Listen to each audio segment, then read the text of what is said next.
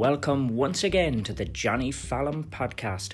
What a week we have had from bawdy barroom debates to seismic opinion polls.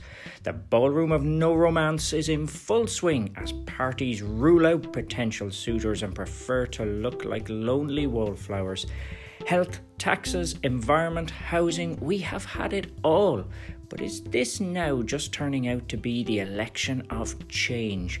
Change for whatever, but give us change all the same. I'm going to take a long, lingering look at all aspects of where we find ourselves on the last weekend of campaigning and ask what it is the parties must do now in these, the final dying days of election 2020, to win hearts, minds, and most of all, those precious votes.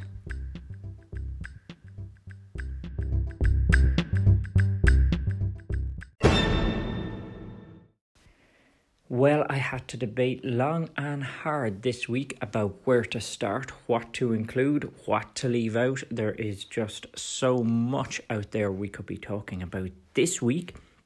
I know many of you want some constituency predictions. I'm going to look at a couple of constituencies, not a whole lot of them. I know there's so many I've been asked to look at, and we may have to answer them on Twitter or even come back to them during the week if we get lucky, who knows. Um, uh, but we will look at a couple of constituencies that are important uh, and maybe some of the ones to watch a little later. We're going to also take a look at a few of the other issues that people have raised with me during the week. But let's face it, there is one big piece of news this morning, despite all the debates and all of the news that's happened during the week. It's all been brushed aside by the latest opinion poll from Red C and the Sunday Business Post, and this one has really shaken things up for the last week of the campaign. So I'm going to start there, and that's going to be our main focus today. And we're going to look through the prism of these figures at what is going on in this election and what is it that the parties are going to have to do in order to turn things around or keep things going in these the final uh, few days that they've got of campaigning. So let's get straight to it and let's look at where the parties are at. This poll, I'm going to give you a quick rundown overall because the figures are interesting. Fianna Fáil on 24%, down 2. Fine Gael 21%, down 2. Sinn Féin 24%, up 5. Independents 12% down 2, Greens 7% down 1, Labour 5 down 1, Social Democrats no change at 3, Solidarity People Before Profit 1% down 1, Aontú 2% up 1, others 1% also up 1. Now, what does that say? Let's start at the top. Fianna Fáil, how are they feeling when they read this poll today? Well, at a very basic level, Fianna Fáil are going to look at this and go, okay, let's stay calm here. We've dropped two points uh, in this, which is within the margin of error. So we can dismiss that. It could be wrong, it could be an anomaly. We could still be around that 27, 28 where we thought we were, you know, really. We could be still there given given all that's happened. Or maybe we are dropping back. More worrying for Fianna Fáil is where they're going to see Sinn Féin right now and, and the rise of Sinn Féin. But I want to talk about Sinn Féin in their own right. Um, and that's what makes this poll so interesting because all the permutations change thanks to Sinn Féin's continued rise and the other party's stagnation. So, what are Fianna Fáil going to have to do here? What's caused this? Because they started out this election really well. They started out, you know, with one opinion poll showing them at 32%, and while they might not have believed that was the case, to find themselves not moving on, even from other polls that were showing them 26, 27, and they might have hoped to get to 30. It's it's going to be a bit disappointing that on the final weekend they didn't get something a bit more encouraging. I don't think they would have minded the rise in Sinn Féin if it had equated still to Fianna Fáil being at 28% or something like that it's the fact that Fianna Fáil and Sinn Féin are neck and neck that make it uneasy reading for Fianna Fáil right now. And I think Fianna Fáil are going to have to question strategy here. They're going to have to question, particularly, the idea of their approach to Sinn Féin in debates.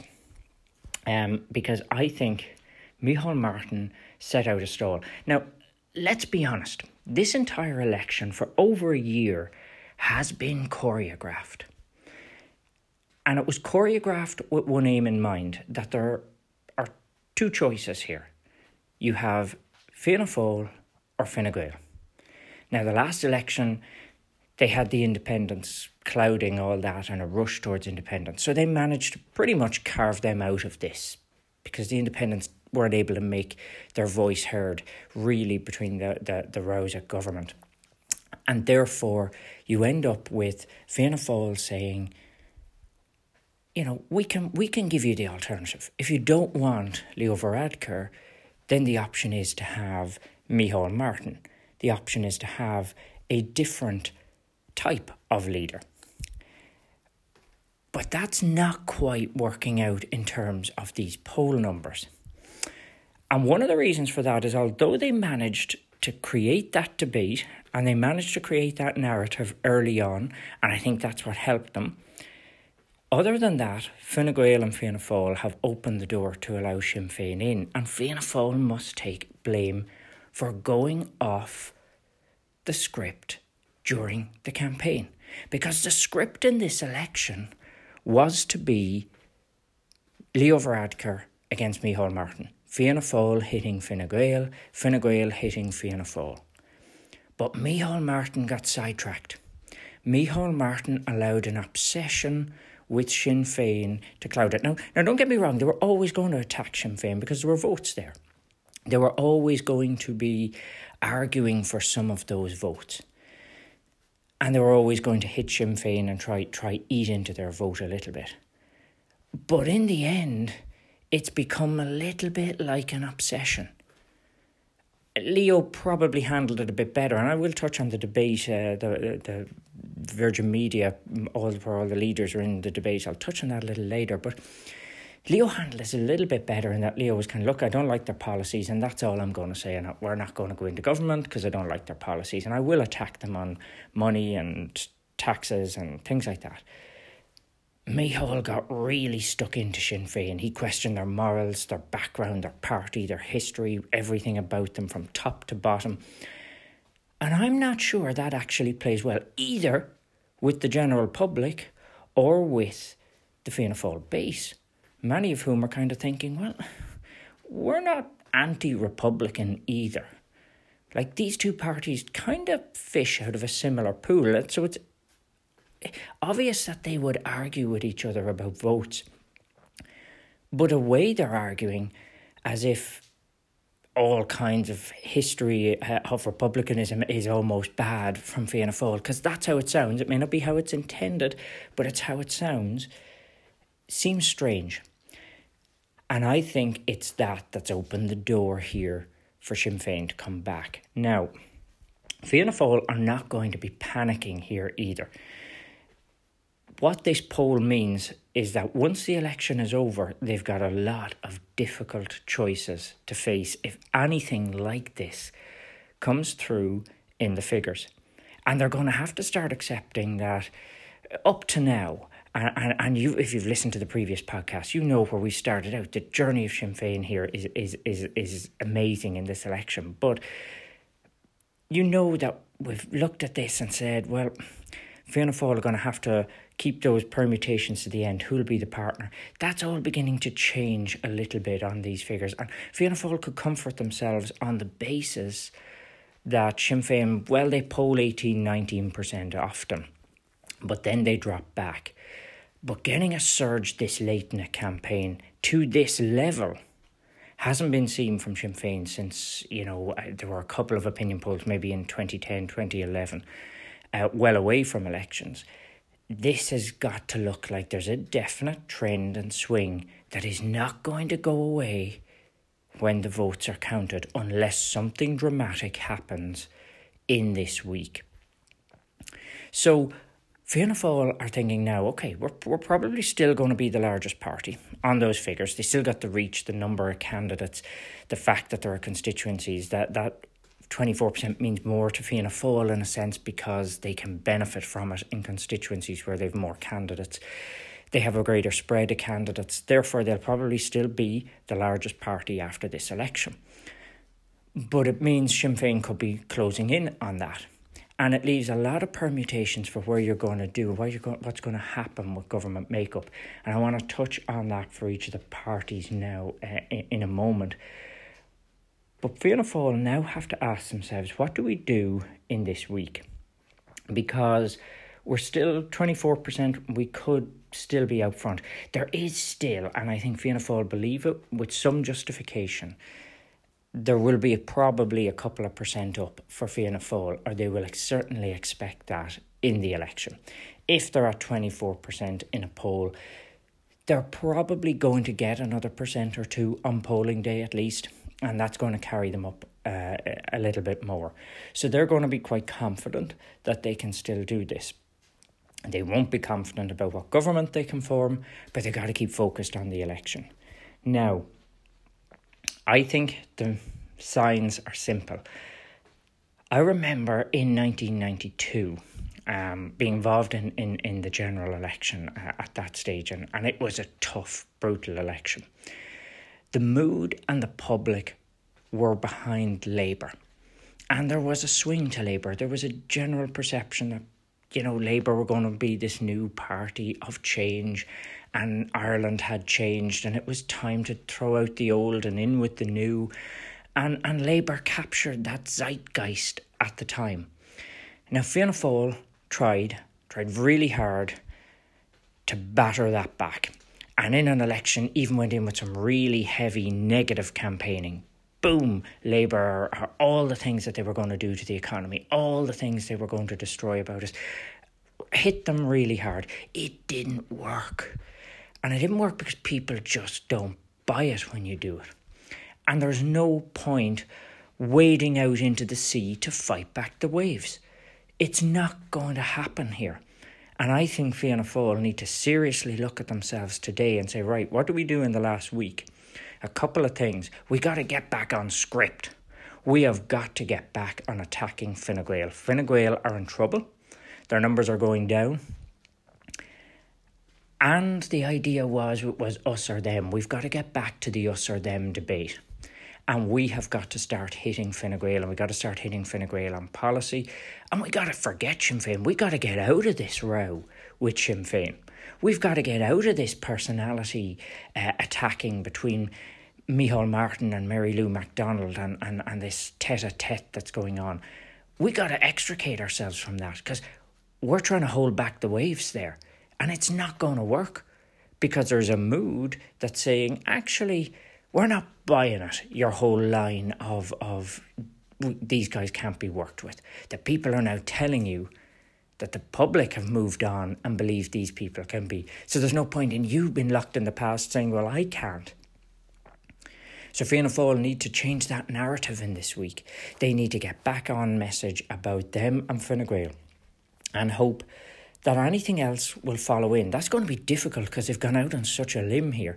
But they do need to be able to say, look, whatever the public decide, it is up to them if they want to vote Sinn Féin. We're not saying, you know, okay, definite, we're going into government with them. I think they've gone past being able to U turn on that. It would make them look weak now, but they can at least change and say, look, the important thing is that people do respect the idea of change and removing Fine Gael out of government. That's where their argument has to be.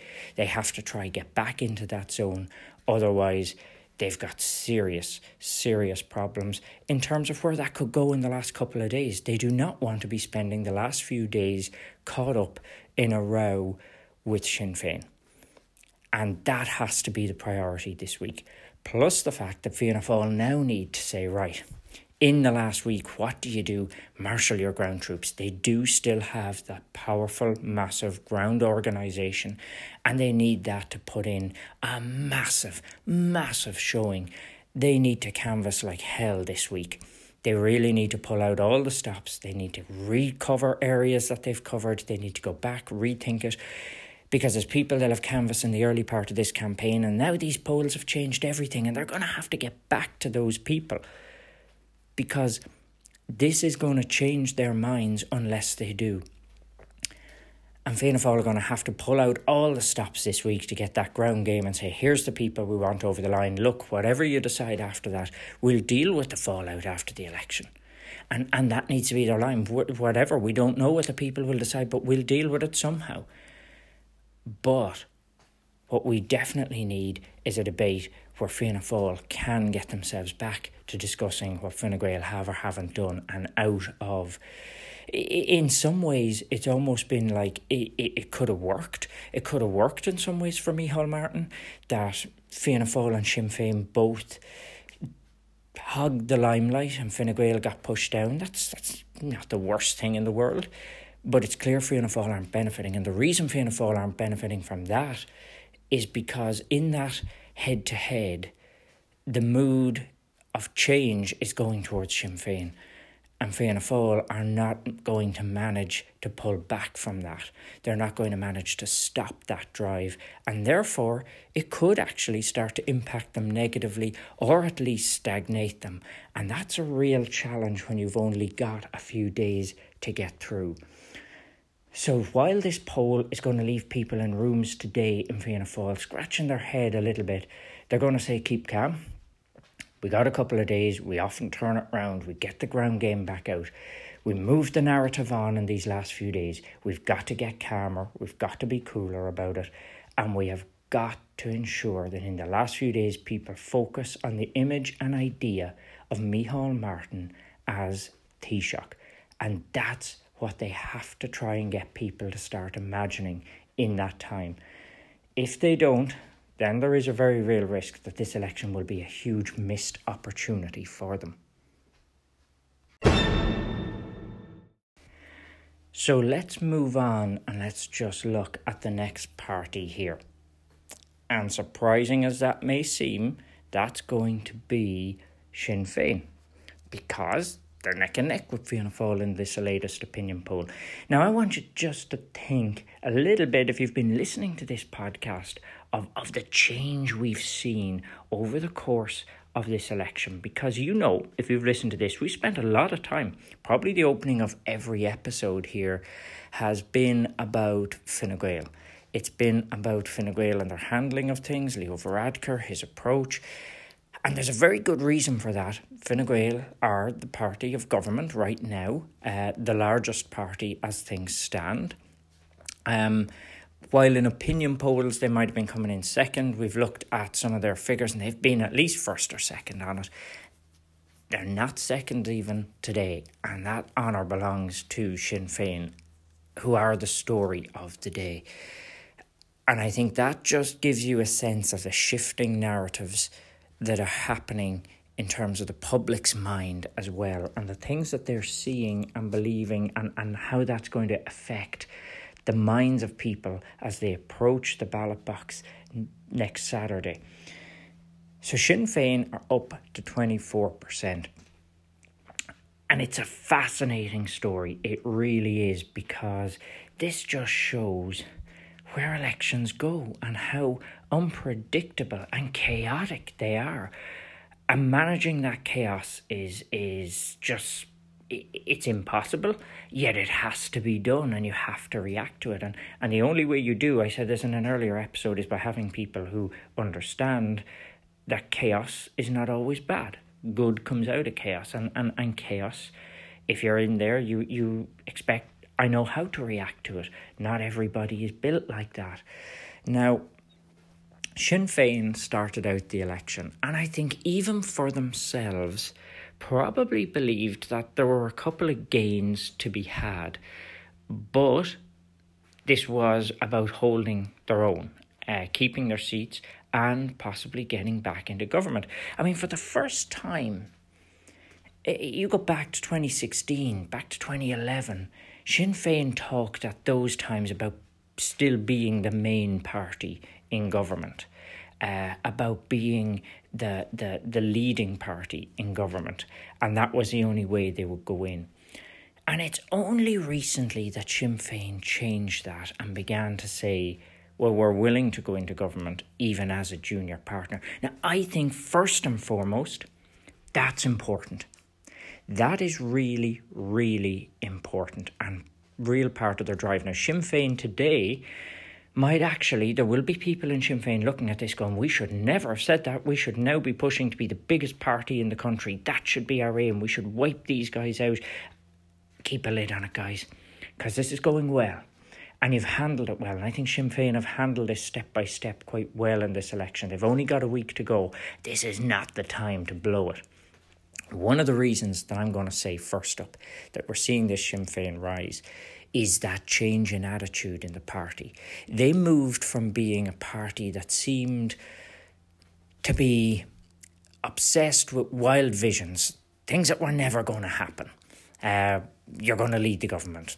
Sinn Féin, Taoiseach, all of those things, they seem really hard to grasp and really hard to people to kind of say, yeah, you know, that's what I can foresee. I can see a Sinn Féin Taoiseach they people didn't want to hear that from Sinn Féin. They did want to hear, are you guys actually coming in here as a genuine political alternative? Is this a political party that's going to go in there and just do stuff? Not have some, you know, long term crazy ideology that we're going to hear about. We're going to be practical about it. And Sinn Féin have become that. That subtle change of even saying, we're going to go into government. It's the other parties that won't let us in, but we're going to go in. We're happy to do that. Has made them so much more acceptable. Because now people see a party that's eager to actually go in and implement its policies, not a party of protest, not a waste of a vote, not a party that's going to sit on the sidelines. This is a party that's actually said, uh, we want to be in there. Give us the vote, give us the backing. Others are trying to block us, but you know what? Give us a shot. We'll be in there. We'll do it. Whereas up to this, it seemed like a waste because they talked about we'll only be in government if it's a completely left wing government, or we'll only go in if we're the major party. In other words, give us a vote, but we won't actually be going into government. People don't like that. This was a swing for a party that could change things. And the change that they led was the idea that they were willing to go into government, and they're reaping a benefit from that first and foremost. Secondly, Sinn Féin in this election were dubious perhaps at the start, even among themselves, even among Sinn Féin people I talked to, were saying, look, we think we can win a few seats, we think we can be in there, we think we can get a, a major influence on government. They weren't expecting the polls to show what they're currently showing. And even if Sinn Féin lost this in the last week of the election. This changes things because they now know there's potential. It can happen for them. And they've got to believe in that now. They now know this isn't one of these things where it all just disappears every time. There's potential. There are votes out there willing to come to Sinn Féin's side. So, how did it happen for they went on such a journey? And for me, there are a couple of things that have occurred here. First of all, Sinn Féin saying they were willing to, willing to go into government, wanting to start out that way. Then they got a certain amount of that idea of change and they've got a little bit of momentum. And I think there's a bandwagon effect here. People are seeing a winner. They're saying we want to be on side with the winner. Why not? Let's go with that. I think Sinn Féin have benefited hugely from the idea that the other two main parties were ruling them out continually. That neither of them were really big enough to say, look, don't like their policies, but if they were willing to change some of those policies, well, who knows? They are a political party. They're just a political party. That's all. That's what political parties do. The fact that the parties were seemingly ganging up on them, pushing them out, there's this message here, a strong message to both Fianna Fáil and Fine Gael. The public have moved on when it comes to Sinn Féin. The public have made a decision that for them, Sinn Féin is an acceptable party to have in government. Simple as that. This old narrative that no, no, you know, people don't want them and there's, there's going to be, you know, terrible threat to the state, etc., etc. People do not buy it anymore. So you've got to move on and adapt. This is the new reality. And I don't think the big parties have grasped that as yet. Now, there are some interesting figures just in terms of where the voting age in, in the poll is looking because you take voters over the age of 55. That's where Fianna Fáil hold about 32% according to the poll, Fine Gael 27% according to the poll. They're probably the figures Fianna Fáil and Fine Gael expected to be ending up with maybe at the start of this election. Well, Fine Gael might have hoped for even better, but you know, both of those parties would have thought. But that's 55 plus. Sinn Féin is down at 11 on that. Now, health warning. Sometimes when we're looking at polls, we're going to say they are also the voters most likely to show up. They are most likely to be out there voting in the general election for their local candidate.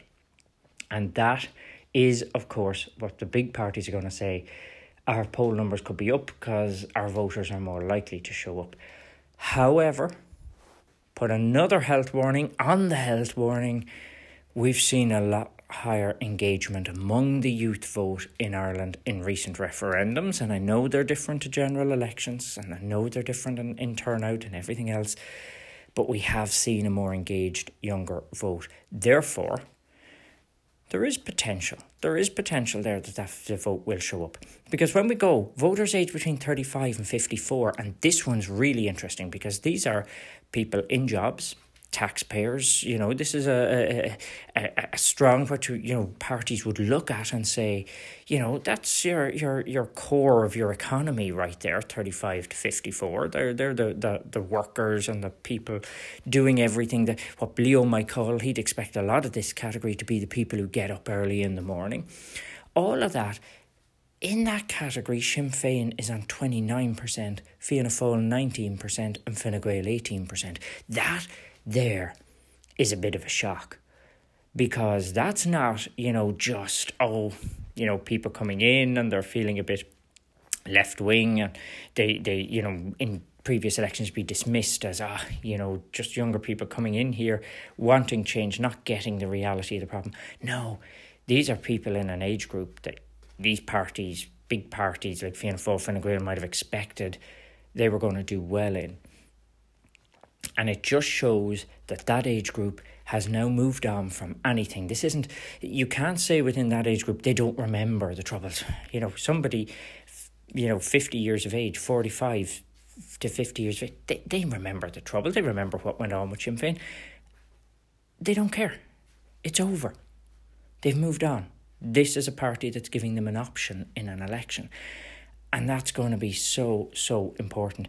That's where there's a major battleground now. And of course, voters age 18 to 34, Sinn Féin are at 35, Fianna Fáil 18, Fine Gael 15.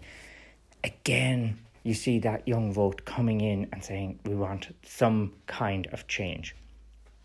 So if you break that down, you're getting a lot of younger voters saying, we're going to go with this party. And you know what? I think if you look at the narrative from Fianna Fáil and Fine Gael about Sinn Féin, they have utterly played into the hands of the narrative that Sinn Féin represents change. Without Sinn Féin having to do all that much. Because they said Sinn Féin was change. Every other party they were talking about doing deals with, working with, what they liked, what they didn't like, every other party was just another political party. But they told us week after week, you know, them guys over there though, they're not like any other political party. They, them guys are different. They're, they're, in fact, we can say they're a bit shadowy. They're a bit strange. They're, they're, you know, there's, there's something untoward about them. And who are frustrated electorate, slightly younger electorate, that doesn't sound all that scary. That sounds good. Well, you know what? If they're the ones that are so different, if they're not just another political party, if they are something different, and yes, there's some romantic idea of where they were in the past, you know what? Fine. Maybe they'll shake it up. And I think the big parties of Fianna Fáil and Fine Gael there, and I'm calling them big parties, and, and, and the polls, I know we're showing Sinn Féin as a big party now, but on current standings, the, those parties have to take responsibility for that. I mean, how they could not see that continually branding Sinn Féin as being different in an elections where people are talking about a lack of diversity and a lack of options and a lack of difference, of course that's going to benefit Sinn Féin. If anything, what would have done more damage to Sinn Féin was Fianna Fáil and Fine Gael saying, yeah, well, they're just another political party. We'd have to look at some of their policies. And sure, they all know once going into government, you won't get everything you want. Things are going to have to be, but, you know, they seem to have adapted to that reality. Uh, you know, things will be different for them in government. I think that would have been more damaging to Sinn Féin to be just another political party. Instead, they've managed to carve this out. Mary Lou McDonald has done a really good job, I think, to be fair to her, on the campaign trail as leader of keeping a lid on it. Plus, Sinn Féin have done one of the things that I, I, I suggested that they, they should. Despite really heavy attacks, they've they've retaliated back. They have hit back, no doubt, and that's understandable. Of course, you're going to hit back when you're being attacked, but really, they haven't got themselves sucked into an idea of no, we're still going to rule out. Even under the pressure of Fianna Fáil, they didn't dip back into a complete ruling out of Fianna Fáil and Fine Gael and saying, look, it'll never happen. They laid out a preference for a left wing government. Yes, uh, that they would like a government that was neither Fianna Fáil or Fine Gael, but we're still keeping it calm. We're still talking about doing deals and we're still talking about making progress. They know and, and it will be difficult now with Micheál Martin and Mary Lou McDonald. They understand that. They got that but they still managed in the course of the week to actually deliver something of a message to people. Still said, look, even despite all this, don't get carried away. Don't get carried away into the personal attacks here. Let's just focus on what we're telling you. Change is coming. And I think it's worked for them. Uh, uh, obviously, it's working right now. Now, in this final week, Sinn Féin, what are they going to say at this? Because they're going to be really, really excited now today. Here's the thing. First of all, rule one it's a tricky vote, but make sure you get it out. And they have to get that vote out. They have to start looking at their ground game. It's not so much media now, it's about on the ground in the final week. Can we ensure that all those people around the country who are saying they're going to vote Sinn Féin are going to show up and vote? That's what we have to ensure happens here. That's the first point. Then they are going to have debate and they are going to have Sinn Féin will want to be part of the final leaders debate. Um, I think they'll make a big play for that. I don't know whether it's going to be adjusted to allow Mary Lou McDonald into it. I think she could do a good job in there because I think it will end up being the other two trying to fight with Mary Lou and she'll probably come off okay with it. But equally, let me be honest, if I were Mary Lou McDonald, if I didn't show up to that debate, and I wasn't allowed to be part of it, I don't think that's the worst thing in the world. Because based on previous debates, all people are going to see is Leo and Micheál arguing and say the real person we wanted to hear that was going to shake things up isn't allowed on the debate. I think again that would play into Mary Lou's hands. If I were her, I wouldn't be all that pushed about it. Yes, of course, I would protest and say it's unfair and it's wrong, but I wouldn't push too hard because I think just staying up where they are, if they never said another word, everyone else is doing the talking for them. And that's a good place to be. And I think Sinn Féin now need to start talking. The danger here, of course, is going to be that when they're neck and neck with Fianna Fáil, people are going to start talking about Sinn Féin Taoiseach. Could we have a rotating Taoiseach? Could Sinn Féin get enough seats to really be in a position to say, yes, rotating Taoiseach would be nice. Should Sinn Féin be the major party with Fine Gael as a junior party? Could that happen? They're the kind of permutations that people are going to throw out. Now, warning for Sinn Féin here. When that happens, it becomes a little bit like what happened to the Labour Party and the Gilmore Gale and all that. Remember Gilmore for Taoiseach? Careful tread really carefully. An opinion poll like that can evaporate so quickly when people suddenly get, hold on, we didn't expect you to go crazy. We, we thought you were good, you were in the mood for change. Don't go headlong and telling us that you're now taking over. Just play it cool. It's a poll. It's a really good poll. Nothing changes from the narrative you've had all the time. Calm, not going to get it's only a poll. We have to get the vote out. Play it down. Right now, Sinn Féin are going to be like uh, Liverpool trying to win their first league title in 30 years. And you know how long anybody who's following football it took before Liverpool actually started admitting, uh, particularly even among their fan base, we're going to win the league because they knew, oh, just don't mention it, don't talk about it because so many things can cause a slip up. And politics, even more important, don't mention winning the election. Don't mention it, just plough on day to day. Don't get carried away talking about it. See through this last week the way you have, hoping that you're going to get some gains in seats and have an influence at government. That keeps a lid on people's expectations, it keeps a lid on the public where they may fear something happening, and it allows Sinn Féin to then get the bonus of whatever seats come their way on the day. That's the challenge, and it's not going to be an easy one when everybody gets so excited.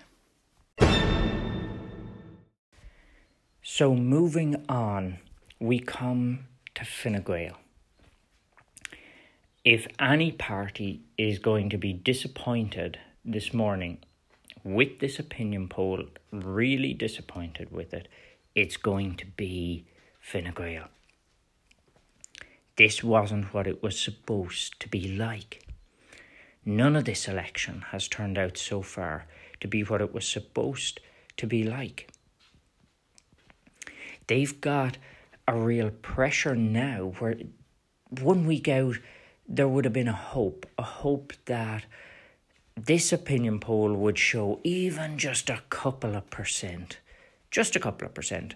Maybe if it showed Fianna Fáil still on about, you know, 27 ish, and Fine Gael, though, gone up two or three. Uh, Fianna Fáil were still, I think Fianna Fáil, the previous one had been 26. Fianna Fáil still on 26, but, you know, Fine Gael had come back to 25.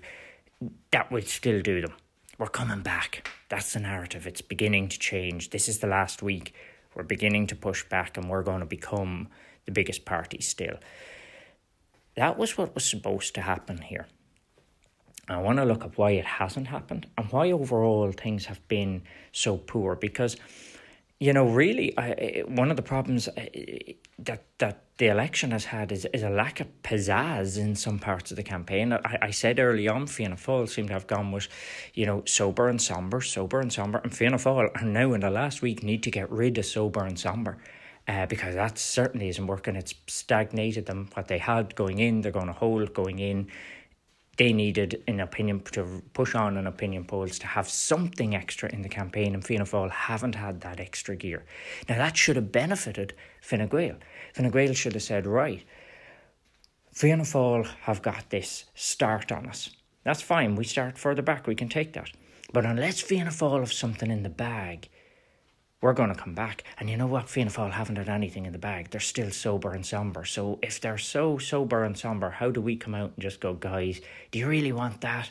Look how dour and boring it is. So come on, if there's a change here, we'll be more exciting.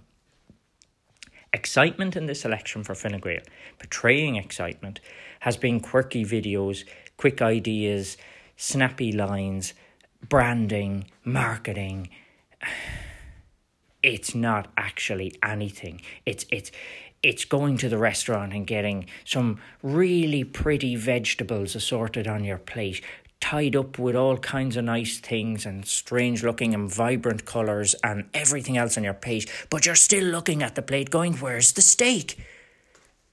Where's the, the, the what am I actually going to eat here? Because these vegetables, they look lovely. They, they, they, visually, this is amazing.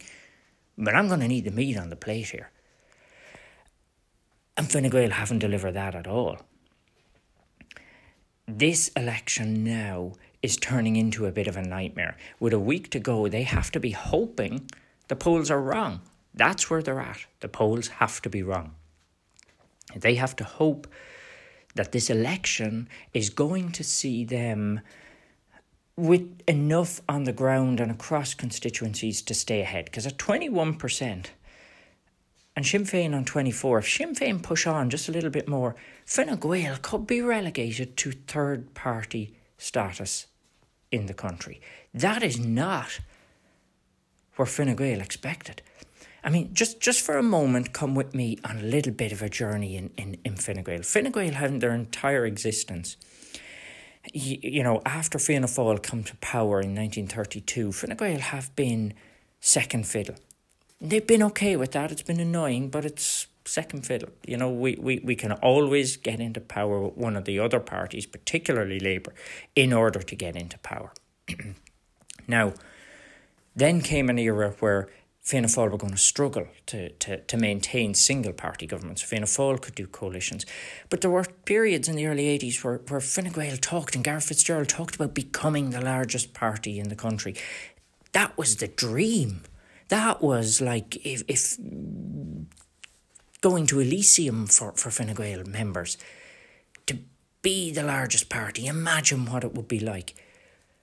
And then we had an international crisis, meltdown, everything that, that conspired against. And it would have taken, given Fianna Fáil's electoral dominance and construct and, and, and organisation and everything else, eh, they probably always knew it wasn't something that would happen naturally. It would take a seismic international disaster to actually undermine Fianna Fáil to the degree that would allow Fine Gael in. But they got it it happened. They were nearly wiped out in 2002. They were nearly, there was talk then that could they just end up being merged with Fianna Fáil? Could they drift away and could another party, like the Labour Party, actually overtake them? They were scared. And then 2011, they got all their dreams come true. There were commemorative plates, there were everything laid out at, at the, the, the party conference. This was an amazing achievement. We're bigger than Fianna Fáil. We have hammered Fianna Fáil into the ground. They're dust. They're probably not coming back. They were the old heavyweight boxer, and you know what? We've just knocked them out on the floor. I don't think they're going to fight again. That was the mood. And here we are, nine years later, and Fine Gael have not pushed on. They're, they're looking at a result that could equate back to 2002. That's not how this was meant to pan out. And it's not as if they've had some big economic disaster like Fianna Fáil had. In fact, the economy's been growing. How the hell does this happen? That's what they're going to ask in the room. What has gone on? What is it? That means, despite having an economy that's transformed from, from what they would say was a disaster in 2011 to something really quite strong now, do we end up getting the kind of kicking Fianna Fáil took. That's the really perplexing part for them. And it comes down to a couple of things. First of all, besides the overwhelming rush to Fine Gael as a safety net in 2011, actually after that in the polls, their numbers didn't, they never got to what Fianna Fáil used to be. They never got to holding 40% of the vote consistently. They actually went back pretty quickly as soon as they were in government to the standard Fine Gael vote levels. And they haven't changed. And once there's a shock or once there's a pressure, that vote is actually uh, being in the mid to high 20s is always likely a couple of percent and you're in real trouble. They never developed a buffer. They never became popular outside of what was a traditional Fine Gael base. And that's difficult uh, when you're a party that's in government because you are going to take flack.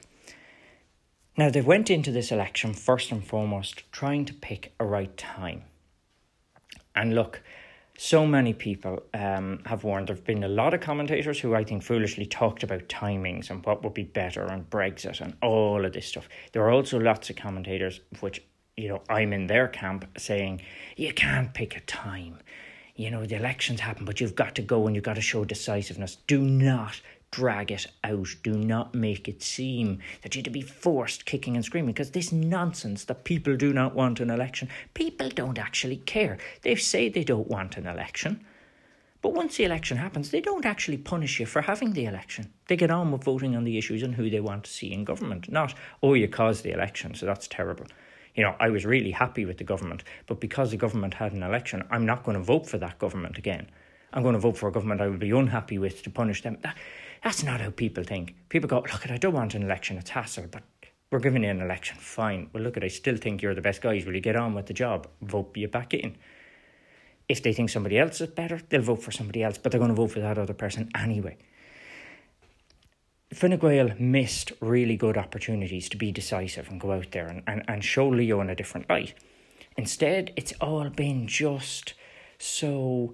Uh, there's never been that moment of saying, right, this is real power, this is, and, and they should have that gravitas, but it doesn't come across. They have been in a zone where it's it's just more the same all the time. I think one of their policies has been so much to do with you know expecting people to thank us for this economy.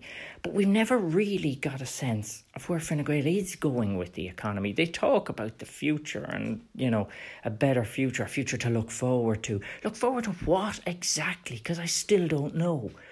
It's a future I'm looking forward to that's Fine Gael. If I were to actually boil it down when they give me that slogan I think okay a future to look forward to, a future that is going to cut some taxes. So I'll probably get a holiday in the next year or two. They're going to do some stuff on the environment, generally, like everybody else.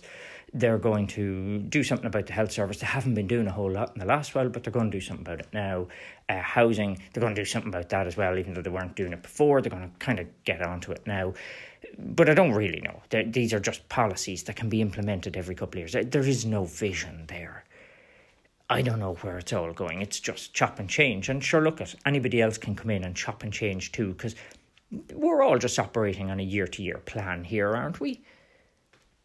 So there's no difficulty in diverging from that.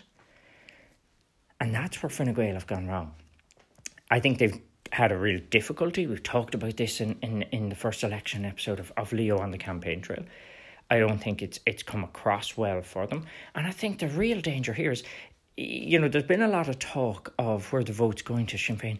Really interesting. It, it's becoming really difficult to deny that there are people who were voting Fine Gael who are now deciding to vote Sinn Féin. That was not supposed to be possible. These parties weren't supposed to be in the same vote pool. People don't want to vote Fine Gael and then vote Sinn Féin, which to me just proves the idiocy of people talking about the ideological nature of politics, left, right. People move, the policies look good. Now, Fine Gael are going to look at today and say, guys, we're in trouble. We're in real trouble. We can't, we can't deny that this is now a rearguard action. Because if we do, we're going to sleepwalk into an absolute chaos next weekend. And that spells disaster, I think, for Leo Varadkar as leader. This is the guy, the great hope, who was going to change the face of Fine Gael. He was going to change the face of the man media. He was going to change the face of Fine Gael as being a boring old conservative party. That's exactly what they look like still. That's how people are seeing them. This isn't anything different or new or energy about Fine Gael. They're the same old Fine Gael. Now, if you're fighting a rearguard action, what do you want to do? What does Fine Gael decide in the coming days that they've got again, like the others, they've got to get their ground game out. Yes, ensure they have a big party organisation, particularly in a lot of constituencies where the likes of Sinn Féin would be weaker, where they'll get a good vote but won't take a seat. And that's where Fine Gael need to ensure they get in and, and get over the line with their candidates. What can they do though in terms of messaging? Well, for me, they've got to change things up. They've they've talked a lot about or tried to get this message across of you can't have all these things people want without a strong economy, and Fine delivers the strong economy. It's a reasonable line, but it's a little bit boring. Um, and it doesn't quite. Uh, how? Why? What is it? Because aren't things fine? And you guys, other people have delivered strong economies. Even using the line ignores the fact, you see, that Fianna Fáil delivered a really strong economy, but it still went off a cliff.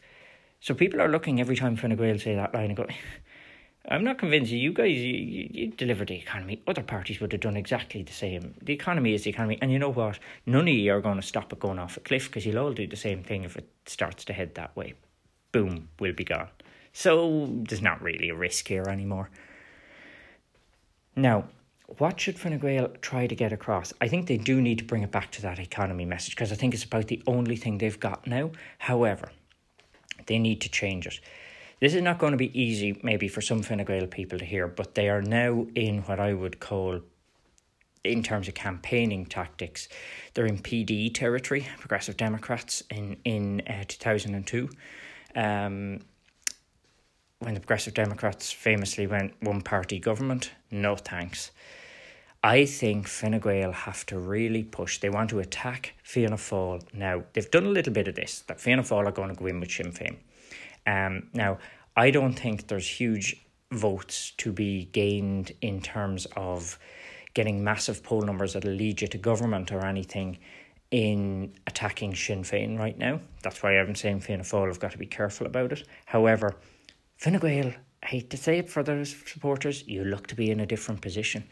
You don't look to be really aiming for government right now. You look to be trying to save seats. And if so, that becomes, I think, a message of Fine Gael, you know, vote for Fine Gael because otherwise you got to, and they've got to challenge the electorate and say, look, seriously, whatever you think about us and we accept you don't like us you don't that that's fine there's other parties out there too and maybe you like them more don't care but let's be honest what you're talking about here the party that drove the economy off a cliff that, that the part Fianna Fáil who who destroyed the economy that party you're talking about letting into government with another party who's completely untried, untested, and the only reason they look so attractive to you all is because they've never been in government. They've never had to take that difficult decision and they're promising you everything. And you know what? You're all buying it up. You're all going to vote for them because they've promised you you can have it all. Well, you can't. And if you allow Fianna Fáil and Sinn Féin into government together, you are allowing the party that's happy to drive an economy over a cliff be combined with the party that's happy to promise everything and anything to everybody and throw money away, and you will end up at the bottom of a ravine if you do this. Now, that's not my view. But that's the line Fine Gael have to be. They have to say, look, there's only one outcome happening in this election. We accept it now in terms of these poll numbers. Fianna Fáil and Sinn Féin have to form a government. And I want to say to people, is that what you want? Whatever party you're thinking of voting for, vote for it. But if you're voting for these, you know, it's clear. It is clear that we're in for a disaster with these guys in government. And I think they have to hit that message hard, hard, hard. Stop talking about what they're going to do in government. Stop talking about the thing now. They've got to just save their seats by getting some people scared. This is Project Fear for Fine Gael in this last week. That's what it is. Project Fear terrify people because there's a certain amount of people who will go, oh, okay, okay, just, just, it is getting out of hand. Um, and maybe, maybe I'll, I'll just edge back to Fine. That will probably cost Fine that zeitgeist of, you know, change and being different and, and everything else. It probably costs them a chance at government afterwards. Because I think the only possible way after that then is once the election's over, for Fine to say, look, guys, the electorate have spoken. We need to take time. We believe we did a good job. People didn't like it, and we need to examine why they didn't like it. Um, and clearly, people have stated they wanted other parties in. It is up to those other parties, and we need to go back and re examine things. It wouldn't be right for us to form a government now on the back of this, and that at least gets them out of the hassle of government. I think that will be the end of Leo Varadkar if that happens. But that's where Fine Gael are probably going to end up if these polls are right. But if they could get that swing, then who knows? Who knows where they could possibly end up, so long as they're the biggest party. But uh, uh in terms of themselves and Sinn Féin, they've got to ensure that happens. I think they, they can. But that's that's the game they're in now. Uh, and it's a long way off being that visionary party. So, as I say, they, they missed their chance to lay out the vision of the country. That's gone. Now it's about fear and about engendering that fear in people about what's going to happen. Without that, they're going to still lose seats because the only thing that's going to save them now is risk. Um, the risk that, that something's going to go horribly wrong.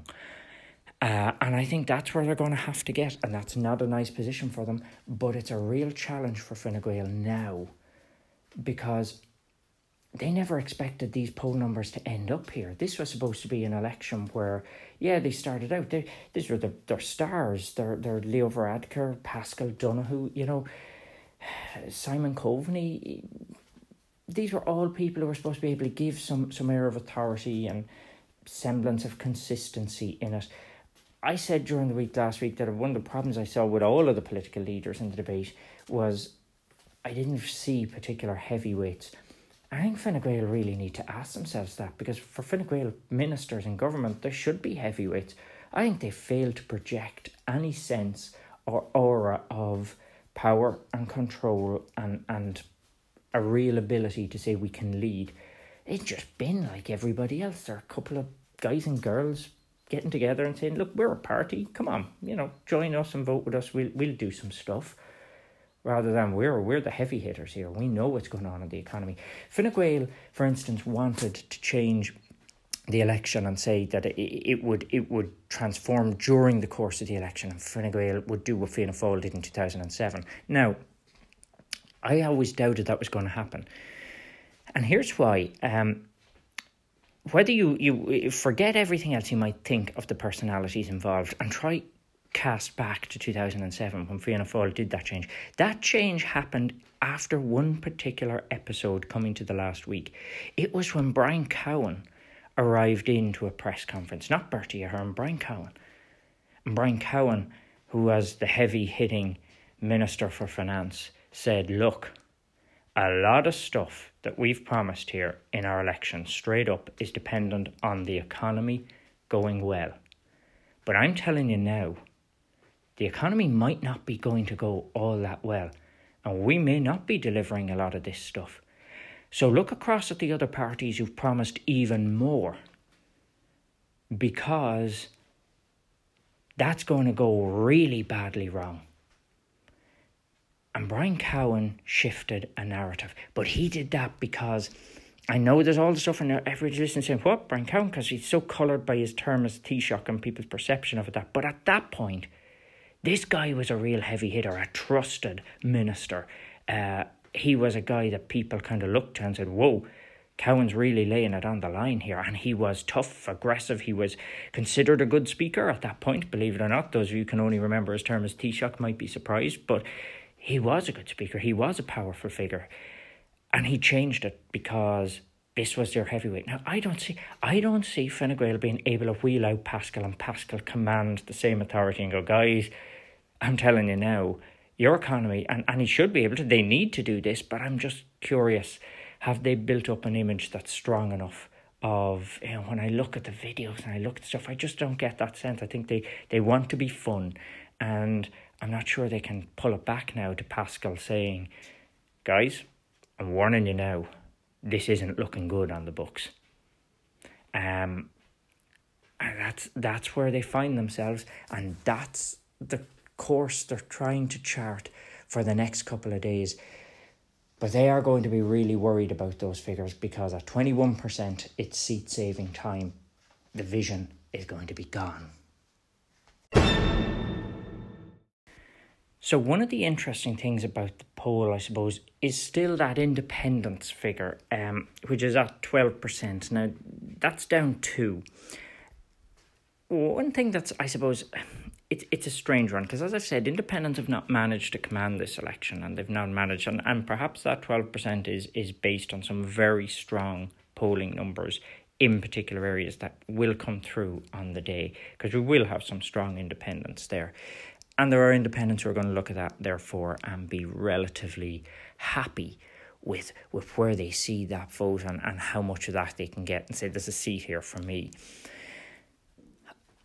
I'm going to say this as well though. The the because they haven't managed to get it, there's twelve percent of a vote there that all of the other parties can now start to look at and, and some of the strategists are going to look down and go, well, depending on who we're attacking, there's a good 12% of people saying they're voting independent, and independents are not going to be in the game here.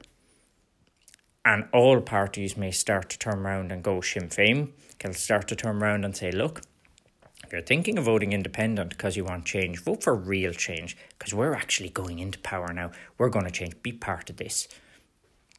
we're going to have the real effect. And you're going to have Fianna Fáil going, look, you know, many of you were probably traditionally part, when you look at those figures, some of that vote is a traditional old Fianna Fáil vote that just went independent at 2011, and they'll say, look, come back to us. We need you now. We need to ensure this is Fianna Fáil's moment of getting back to power. Come back to us. And you're going to have Fine Gael saying, if you want to stop the insanity that's going to happen, you guys need to get on board and pick a party. You know, stop stop with this independent thing. It's you're twelve percent of people. If if Fine Gael had that twelve percent, the economy would be safe. Would be out running the country, no doubt about it. If we even had some of that vote, so they are going to look, and all the parties are going to look and say, if we could get even a fraction of that 12%, they're disaffected, they want independence, they want for something, but if we can get even a fraction of that vote, that's going to make all the difference. So independents aren't going to have one unified voice in the next week. They're going to be out there, each individual, making their change on the doorstep and personalities where it's going to count for them. But there's an awful lot of them that people are going to say, look, and if, even if you are voting an independent, where those transfers going to come? Because that 12%, if it doesn't transfer, it's not going to get 12% of seats. Therefore, there's a lot of transfers to come, and they could make quite a difference to us too. Last seats, you know, whether it's Fianna Fáil, Fine Gael, we, we could be in there. Um, and, and and I think, by the way, that's where Fianna Fáil and Fine Gael will pick up because they'll pick up those transfers. They'll have candidates in place to pick up transfers where perhaps Sinn Féin will struggle a little bit with they'll they'll maybe top the poll and not have somebody else to sweep up what might be some other votes. That could happen in certain constituencies. But independents are going to come under that real pressure. So I think look, they're going to be focused on their ground game this week, obviously. Um, that's all they can do when you're an independent candidate. But it is a real challenge now to say why are independents going to hold up? Because what are they going to do? You know, it's looking less and less likely that independents are going to be able to form part of this government because unless the other parties start growing, unless Fianna Fáil get a few more percentage, they're not going to be able to form that government with Greens and Labour and Social Democrats and independents like they wanted to. And that's where the challenge is, and that's where there's a real challenge for, for independents now. Can they stay relevant in the last week when everybody's going to talk about what kind of government are we going to get? So then let's talk about the Greens. Um, 7% in the poll, down one. I've said before, look, they, they, from the Greens where they were in 2011, in many ways you could say, yeah, this this is good. You know, there's there's progress here. Uh, this has to be a really disappointing election, though. It really has to be. I mean, look at the ingredients here. You have the two main parties now battling it out, looking to have. So we know there's going to be some kind of coalition, and both of them are talking about environmental policies. Both of them very much want the Greens in government. You have the Green Party themselves willing to go into government, make a change. You have an environmental movement that has been powerful for over a year. You've had a swing to the Greens in local elections that was carrying them on a, a green wave that seemed to come out of nowhere. And now you have an electorate that's saying we want change, we don't want the same two parties going, we're looking for something different, we're looking for someone else to go to. And most of the people who are doing that, according to the opinion poll, are younger people, people under the age of 55 and certainly under 35. So it's custom made. The Greens should be storming here. How are Sinn Féin getting seven point rise in a poll, four point rise in a poll? How are they going from 16% to 24%? And the Greens are stagnant here around this 7 8%? It doesn't seem to make sense. And it's going to be really frustrating. Now, there's a couple of things here. The Greens will hope, looking at the poll, they're going to say, look, guys, nobody really saw in the local elections how we began to storm away and and when the vote comes out they're gonna they're gonna see a surprise here. They're gonna see the Greens doing a bit better. I, I, people may not say they're voting Green, but there's probably a shy Green vote that's out there. We're going to do well and, and we're going to surprise people again. Um, I think that's going to be, be part of their hope at least. But deep down, I think they're going to look at it, scratch their head, and be really worried. Because this is an opportunity. This is the time right now, and this incoming government is going to be in at a time when many of the policy foundations for the next decade, whether it's taxes, charges, whether it's it's mm, ambition and grant schemes and paying for things, whatever it is, is going to affect the environment. The environment's going to be at the core of all that policy. This is the one the Greens need to be there for. And it's beginning to look like they're missing the opportunity. And that people are putting Sinn Féin in there for that.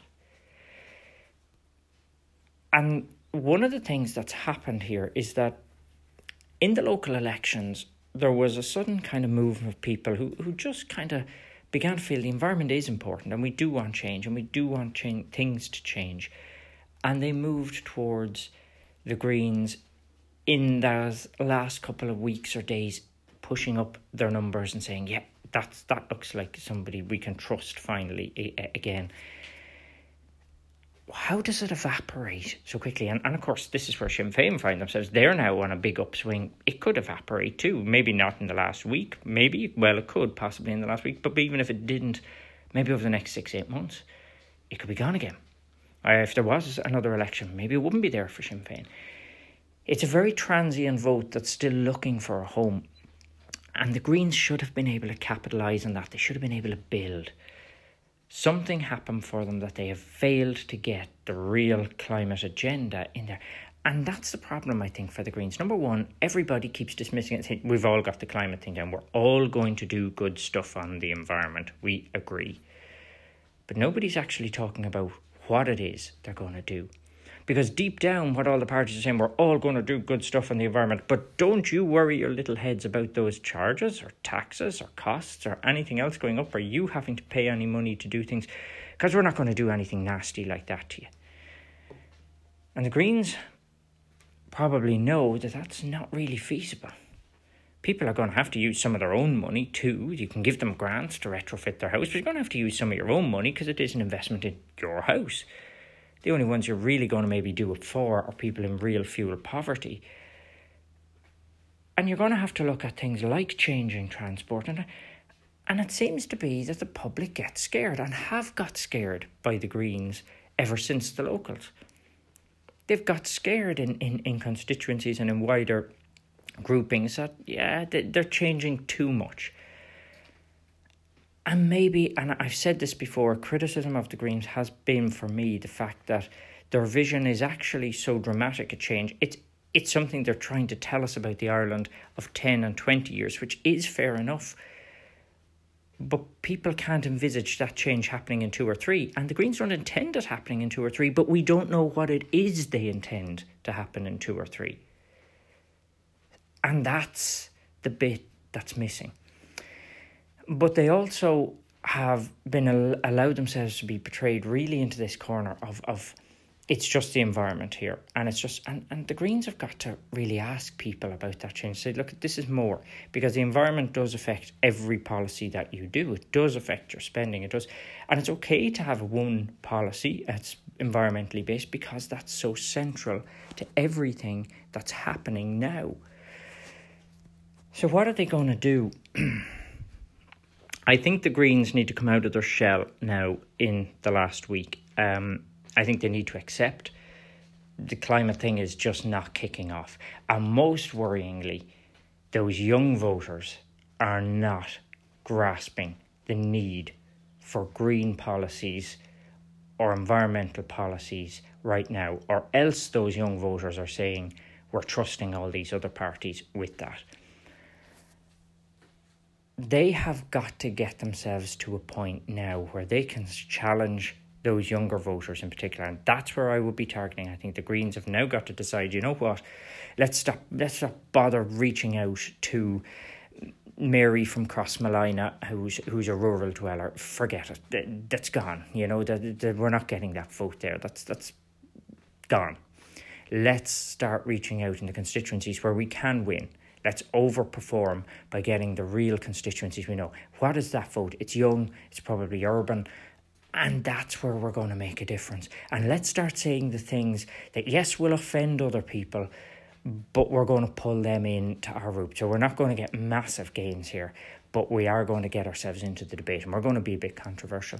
Because what they've got to do now is actually go out and challenge those same young people and say, look, why are younger voters who say they're concerned about the environment actually saying that when they want change, they're voting for Sinn Féin. And they've got to challenge Sinn Féin on that because that's where their younger voters are going. They've got to challenge those voters and say, why vote Sinn Féin? If climate is what you care about, then going with a party that's going to say, we're not going to raise taxes, we're going to just do public building of houses, we're just going to fix everything and we'll spend lots on it. That's not where it's going to work here. These guys are not. They're telling you there's a good environment policy. Where is it? Because this doesn't work. We've been in government. This promise all is not going to happen here. And, and that's the line they've got to follow. They've got to really get out and challenge young urban voters. Why are you going? If you care about the environment, then now is the time to step up. This is your moment. If you care about all of the policies and all of the things that's got to change and all of the fact that this planet is in trouble and our environment is in trouble, which is all the green line, then you have to step up now and vote green. This is not the time to say, well, we just want to chance these guys for a little while. This is the formative election. You either get us in now or we risk losing everything. It's Project Fear from another side, but it's again the only part that they can do because the Greens have to look at these numbers and admit young voters. Young voters are the most concerned about the over 55s are not the ones deeply concerned about the environment. It's the younger voters that have been out there, and those younger voters are now saying, when we want change, we're going to change to Sinn Féin and that can't work. It can't work long term for the Greens. It's really going to be because if they miss this one, there's a long road back for the next one, uh, and that's the problem they face. So, where then do you go with Labour? Now, I actually think Labour could do a little bit better than the polls are suggesting at that 5 6%. I think they can actually pull in some seats. I think Jed Ged Nash, Donna Reardon, obviously. Um, Kevin Humphreys, uh, I asked some Labour people who they thought. They said Kevin Humphreys could be in for a seat there. That's that's possible. Um, and I think you know there there are a few like Joanna Tuffy, maybe an outlier there. There there are some that that there are opportunities for them in that they could surprise a little bit, and I think with their own organisation and approach, they might be able to do a, a little bit of a surprise beyond what the polls show. But other than that, again, this has to be disappointing. It has to be a real they haven't moved. They haven't moved since they took that kicking. You know, they, they're they're struggling to get in. Now is that just because it's more of the same? Or is it? And this is the really frustrating thing if you're Labour if you listen to Brendan Howlin's line on the economy, Brendan Howlin has been saying a very simple point. You cannot promise loads and loads of public spending and cut taxes and make less pay less tax for, for the vast majority of people. We did it before. We saw where it got us. Now, that's a very simple line. And it's, it's, it's a challenge to people. It's saying, look, you can't have everything. What we're promising you is that we're going to put money into public services. We're going to get the public services sorted out. But you're not getting tax goodies. You're not going to get that from us. That's an honest, straight line in their view. And yet it's not resounding with people. Now, if you're Labour today, this is the kind of position where probably somebody is in a room firing papers at the, the wall and saying, the electorate, the bastards because they're saying, What the hell are they thinking? We're telling them now, after all we've been through, after all the lessons, here's an honest line. We're not going to go crazy on the economy. We're going to try and save. We're going to get spending, but we're not cutting the taxes. Forget the goodies. And what are the people doing? The people who, who have told us all the time that, oh, we don't like politicians and their promises. We don't like, you know what? They love it. The public love it. They love getting a goodie bag. They love being told that they're going to get a cut in taxes. And whoever promises it to them will get elected. So you'll always do it. That's what Labour are going to feel like today. They're going to feel this is ridiculous. People do not want honesty. That's what they're going to end up feeling like. Um, I think they've got to hold their line here. They've got to continue because they've gone down it. That's it. You hold to it. They do have enough promises uh, as part of it, even if they're not promising tax cuts or giveaways or massive changes to the, the economy um, in terms of the, the, the spending side or in terms of the, the, the income side. But at the same time, Labour have got now to look at this and say, right, there's a lot of seats where we might have hoped to pick up.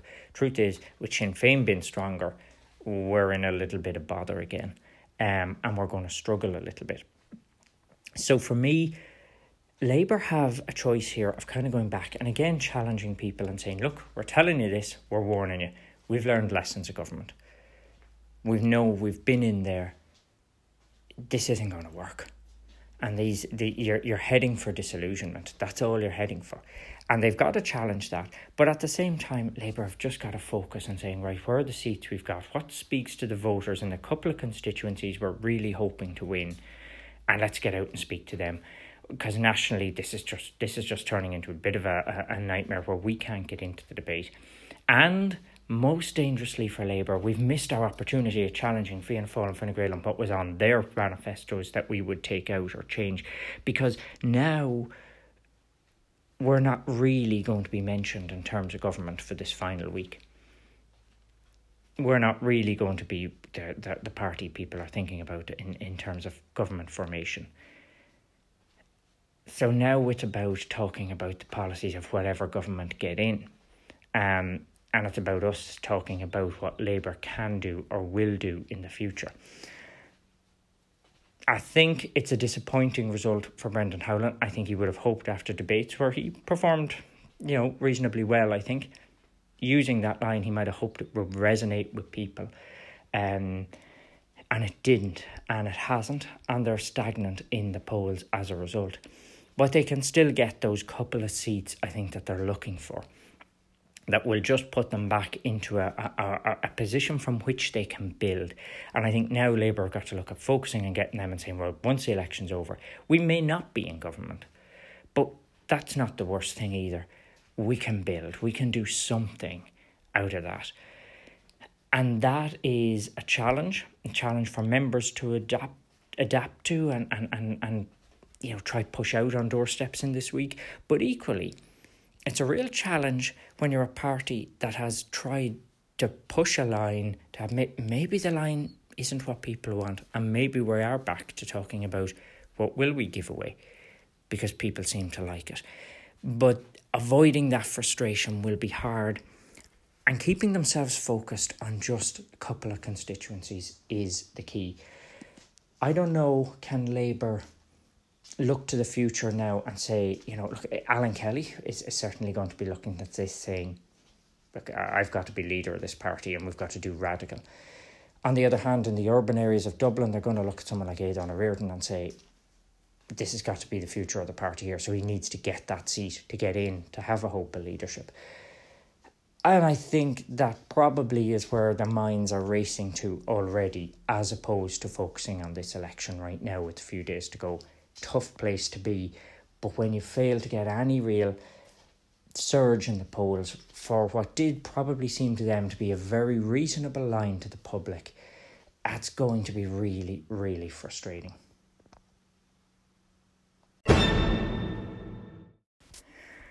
So, look, there is on all of the other parties, unfortunately, dipping in really much to the margin of error where you can't predict what's actually going to come out of those. But one thing I will say in an election where the two main parties have, have struggled to catch the imagination um, of, of the public, and Sinn Féin certainly have seemed to have, have surged ahead.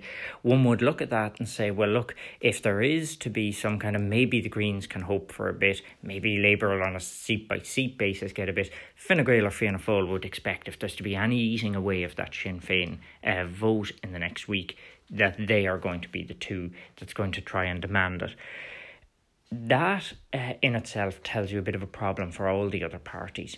I mean, people before profit, for instance, have undoubtedly pushed the same line as Sinn Féin um, that, you know, it's time for a different government. It's time to get rid of Fianna Fáil and Fine Gael. Yet they just do not get the kind of traction um, that Sinn Féin can get. Um, and largely, again, I think part of that is Sinn Féin's willingness this time to say, yep, government government's on, government's happening, and and we we want to be part of it. I think that's moved them from protest to actually being where the action is, and the public want people with action and. People before profit are always going to struggle, uh, and, and, and some of the, the people I've spoken to in it, I, you know, I, I have great time for because they really do drive and they have a real passion for it. But at the end of the day, they're looking at a couple of constituencies and they're looking at things where people are still struggling to say, but is that possible? How are you going to actually do that? And it just is too far beyond what we're ready for now. If you could give us maybe a step by step approach to your idyllic left society. But right now, we're kind of just scared that if you did get in, you would just get in and, and, and you know, start putting people in prison and, and, and you know, it could be me, it could be anybody, you know, and uh, we don't know. And we just don't get a sense that this would be the way we want society to go. Plus the fact that really the problem is if I vote for you, what are you going to do? You're going to go to the Dáil again and you're going to stand up and you're going to give a good speech and a speech I even agree with, but you're not going to change anything. And for them too, I think that the fact that they haven't been and some of the other parties have just failed to really be able to demonstrate we're going into government and we're going to change things. Um, and I think this has been an election about government. So, whatever we talk about change, it is the election about government. That's what it's about. Who is talking about going in and what are they going to do when they're in there? Who will shake up the system? Uh, and I think that in itself has been an interesting approach. So, for all those other smaller parties, a real challenge uh, to just in this last week get in at all in the media debate. But what they certainly will be doing is getting out on the doorsteps. And whether you are from Aontú or you're from uh, People Before Profit or you're an independent candidate out there, the whole cycle of, of elections for those parties is to be out on doorsteps, is identifying local candidates. And what they really need to do now with the, the, the condensing of this debate in the last week is to identify where the seats were likely to win and let's heap whatever canvassers we've got into those and give them the final push of the election. Now, I want to touch briefly on the idea of government formation uh, and what happens, because out of this poll, it's really interesting. And that's what we've got to think of in this last week. What are the options? We touched on it last week a little bit, but the options are, are, are condensing down now. I think it's really interesting given the poll. Number one, who's going to be in government? If we have anything like the figures, you've got to look at it and say, well, look, option one here really is now Fianna Fáil and Sinn Féin. And and that has been argued out, and Micheál Martin has set his face against it. I think he'd set his face against it so much, it's really difficult to see how he personally comes back from that and doesn't look at the numbers and then say, look, with respect, um, I'm utterly opposed to, to Sinn Féin being in, but that's what the people have decided. So be it. Um, I might step aside and, and let somebody else lead Fianna Fáil if Fianna Fáil want to have negotiations. I won't go into negotiations with Sinn Féin. And that might seem to be the only honourable way, because the other option is that he completely rounds and then starts saying, well, their policies have changed, but he didn't stand against them on policies. He stood against them on principle of he didn't like the IRA and would need. And sure, you could argue that maybe he'll go in there and say, can you give me, and walk out of a meeting saying, I've got cast iron guarantees that Sinn Féin have no IRA involvement and that there will be no influence and maybe all that. Maybe he'll come out with something like that. Uh, I'm not sure Sinn Féin want to do it. And one of the difficulties is I think Micheál Martin did actually get a little bit under Mary Lou McDonald's skin. Um, I think he really did irritate her in a way that she was ready for, she could handle, and, and I think she's she's more than capable of dealing with it. But I think it irritated her, irritated her to the point that I think she would be looking at it going, I'm not sure I want to sit down with you. I'm not sure I want to sit down and do a deal with you. Um, now, look, people I'm sure out there are going to remind me that, yes, an, an election I mentioned earlier, 1992, when Fianna Fáil went absolutely headlong after Labour, and Labour were headlong after Fianna Fáil, remember, and they knocked seven shades out of each other for the entire election and then ended up in government. The only thing is, it just seems this time to have got a little bit more personal and a little bit more just that one step beyond where you could pull it back and go, well, hold on, their policies seem reasonable and the things have changed and we've now given. I, I'm I'm not quite as convinced that you know Albert Reynolds when he was there was always known as a deal maker. And while you, I'm never going to say he wasn't a man of principle because he certainly was, but he was a man who didn't get hung up on ideology or baggage and made a name for himself on that kind of thing he rarely got caught up in ideological language.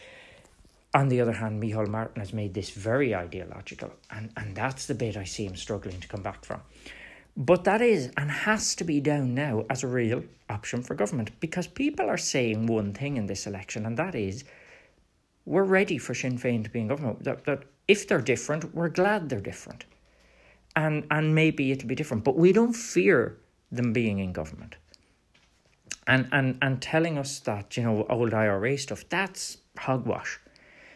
Now, what people might fear is on some of the policy issues, if you actually drill down, maybe some people will get scared of some things in there. But you know what? I think they're I think they're factoring that into a little bit of once they be in, there'll have to be a scaling back of some things. That's normal. And I think the electorate know that.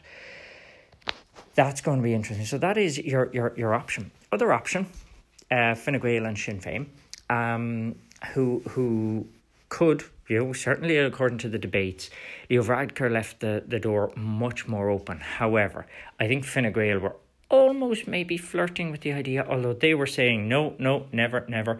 They were, was always on the basis of policy. Now, Fine Gael were always leaving, I think, a little chink open that if they could say, well, hold on though, Sinn Féin have agreed to drop this, drop that, and drop the other, and we'll meet them halfway on this then maybe, maybe that changes things. Because policy can always change. Parties can drop things and say, yeah, we, we could do a deal. And, and then it becomes easy to excuse. We said no, never, because that was their policies. You know, we couldn't never do it. But since they changed the policies, well, sure, they are just a party. That seemed to be a decent line. The difficulty now for Fine Gael, though, is Fine Gael weren't expecting that Sinn Féin would actually be potentially on a higher percentage of the vote than them that Sinn Féin would be, be, be level or uh, very close to the size of Fine Gael, level with them, God forbid, even bigger than them. Now that is not going to happen. That's not going to happen for Fine Gael right now. That's not going to happen that we're going in as a junior partner. No, that changes things. So therefore, you then have Fine Gael push back and they're going to say, we're not as easy about this anymore. That's difficult. The other coalition options of Fianna Fáil, uh, if they get the, the, the bigger vote, pulling everybody in, or Fine Gael happen to get the bigger vote, although that looks less and less likely, they could form a multi party coalition. It's just beginning to look so difficult to see how that's going to work because Fianna Fáil or Fine Gael aren't getting enough numbers for their base to grow. And certainly, Greens and Labour as the two main parties that you would be relying on are coming nowhere close to doing their share of getting in and getting that vote. Therefore, the numbers just aren't going to be there. This isn't going to stack up. And if that doesn't stack up, then you've got a serious problem because Fianna Fáil are looking around going, there's no option now but Sinn Féin. And so are Fine Gael. With the only other game in town, of course, being, and you're going to see this so much this week, Grand Coalition. Now, last week I gave you all of the reasons why a grand coalition is not necessarily a good government, why it will not lead to a realignment of Irish politics in any way, shape, or form, and would indeed be a death knell for one or other of Fianna Fáil and Fine Gael. And, and you will just still have the same system, just somebody else fills a bit of vacuum in that centre that the other leaves. And you still end up with two big parties broadly in the centre. But Grand Coalition comes in. Now, here's the thing about Grand Coalition Grand Coalition is the death rattle of Fianna Fáil and Fine Gael as, as two parties. It is a death rattle. That's what it is. They know that. So why would they ever agree to doing it? They know one of them doesn't come out of that well. Um, it's also the last gasp because what you would do then, if they go in with the Grand Coalition, here's the problem they've got they then allow Sinn Féin to become the actual main party of opposition. And Sinn Féin from there will be able to say, look, we're nearly as big as the biggest party here. Our next step is become the biggest party. And then we'll go in with whoever is a junior coalition party. We're now the big party. We're now the new Fianna Fáil, if you like. And that changes it because that means if Fianna Fáil continue to exist, they become Fianna Fáil versus Sinn Féin, and Fine Gael begin to drift away as that odd party. Do you go in as a junior party with Fianna Fáil, or do you go in with a junior party with, Fine, uh, with Sinn Féin? But you're now being from reducing yourself to third place. Fine Gael aren't going to want that. Equally, Fianna Fáil aren't going to want that. If they were the ones to drop back, so one of these parties again. So then you end up going, well, then do you merge, which people seem to want them to do? Fine, maybe they will. They're going to lose some of their base, and both of them know that. That one party begins to disappear. There's either going to be the party will swing to the left if the more left of centre people take over in the parties and they lose a right wing group who will form some kind of new right wing party or look to a more right wing party, or more likely the right wing side of things will start into the ascendancy to combat Sinn Féin, in which case a large left wing. Left of centre, left leaning, shall we call it, ideology within Fianna Fáil in particular would drift and say, Do you know what? Yeah, we're now becoming part of Sinn Féin uh, and they will pull Sinn Féin into the centre. So you will still end up with two broadly centrist parties that people are going to say in a hundred years' time, two cheeks of the same backside. That's what they're going to say. Because um, that's just what happens, folks. Now, what you can say with, with, with this idea of Grand Coalition, though, is it's now going to be, and that's going to terrify Fianna Fáil and Fine Gael because they know this. They know that one of the reasons you couldn't have a Grand Coalition is that you've local elections coming up, local elections that were fairly good for Fianna Fáil, that they, they had some good seats, and the Fine Gael still have quite a powerful machine at local level. That's your future. That's your, your assembly line of candidates and support base. You will be savaged at the local elections if both the parties, there are councils around this country that are nearly entirely populated by Fianna Fáil and Fine Gael people. If they are all the one party, they can't win all the same seats. And if they're in coalition, they might as well be all the one party. It was tough enough for them having a, a confidence and supply. Now there goes this idea that we're all the one party. Oh, that's that's tough because you're going to lose seats. Every councillor in the country, Fianna Fáil and Fine Gael, know if you guys do that to get yourselves go into a grand coalition to get yourselves a one term of jobs out of it, and that's what it would be. You're sacrificing all of us.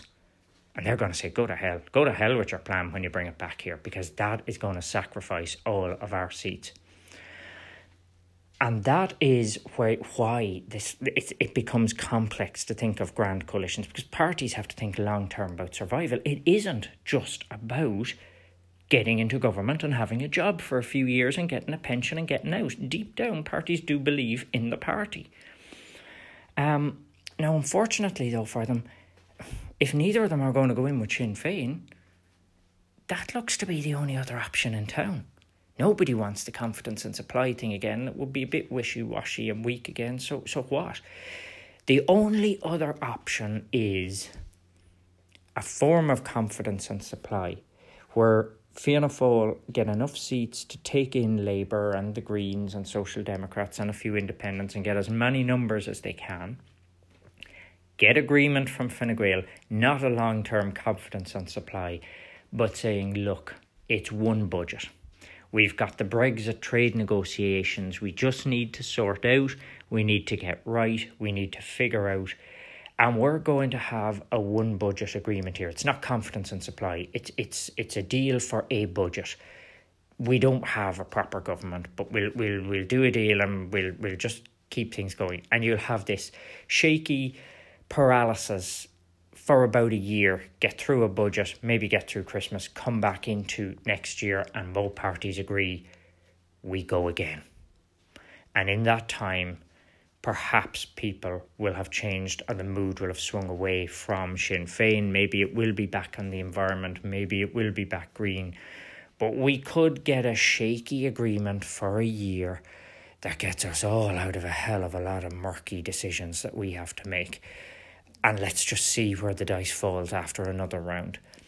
But that's what you could be looking at because other than that, somebody has to swallow a really bitter pill in this election.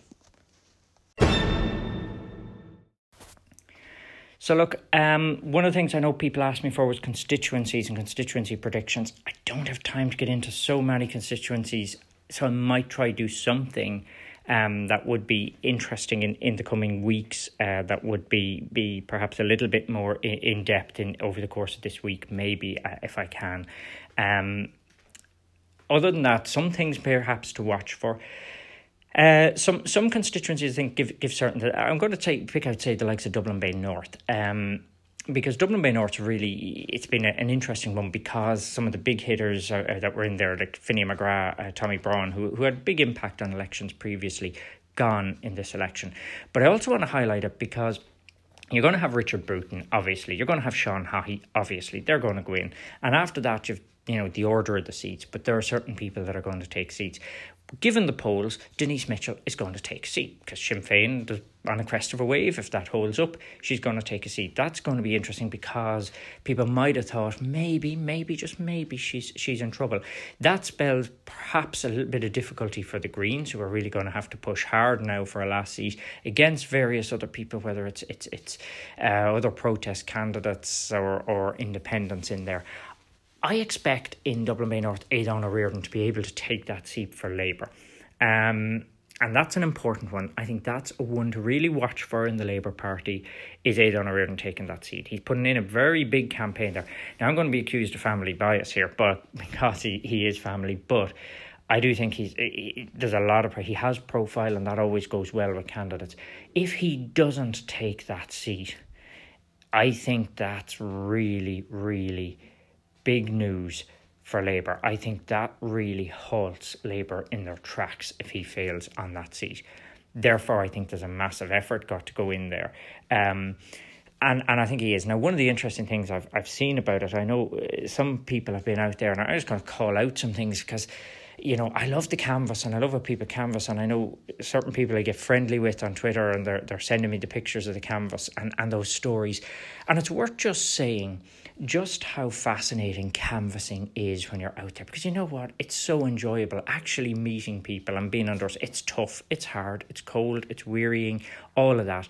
But afterwards, you have this real sense of God, you really got to know people, got to know the areas you're from, the areas you're living in, places and people you don't get to talk to. And it's fascinating on the doorsteps. And one person I know, Emmy Marr, who has been out with Aodhán Ó Ríordáin in there, has, you know, I just love looking at the, the tweets and the, the pictures from the campaign trail, the stories of the people that, that she's meeting and talking, because that to me is the spirit of elections. No matter what party you're in or what you're doing, it's about what are you actually doing? One of the great things about social media, social media doesn't replace things like canvassing or traditional way of doing business, but it does help you just tell the story of your canvassing. It's a great place for those videos from the trail, for those pictures, for that charting of the story and the people you're meeting and what it is and some people really really manage to grasp that. And it's something i've enjoyed watching from so many people. And, and it just strikes me as, a, as i'm talking because i know emmy was only sending it to me yesterday on, on twitter about some of the, the people she had met.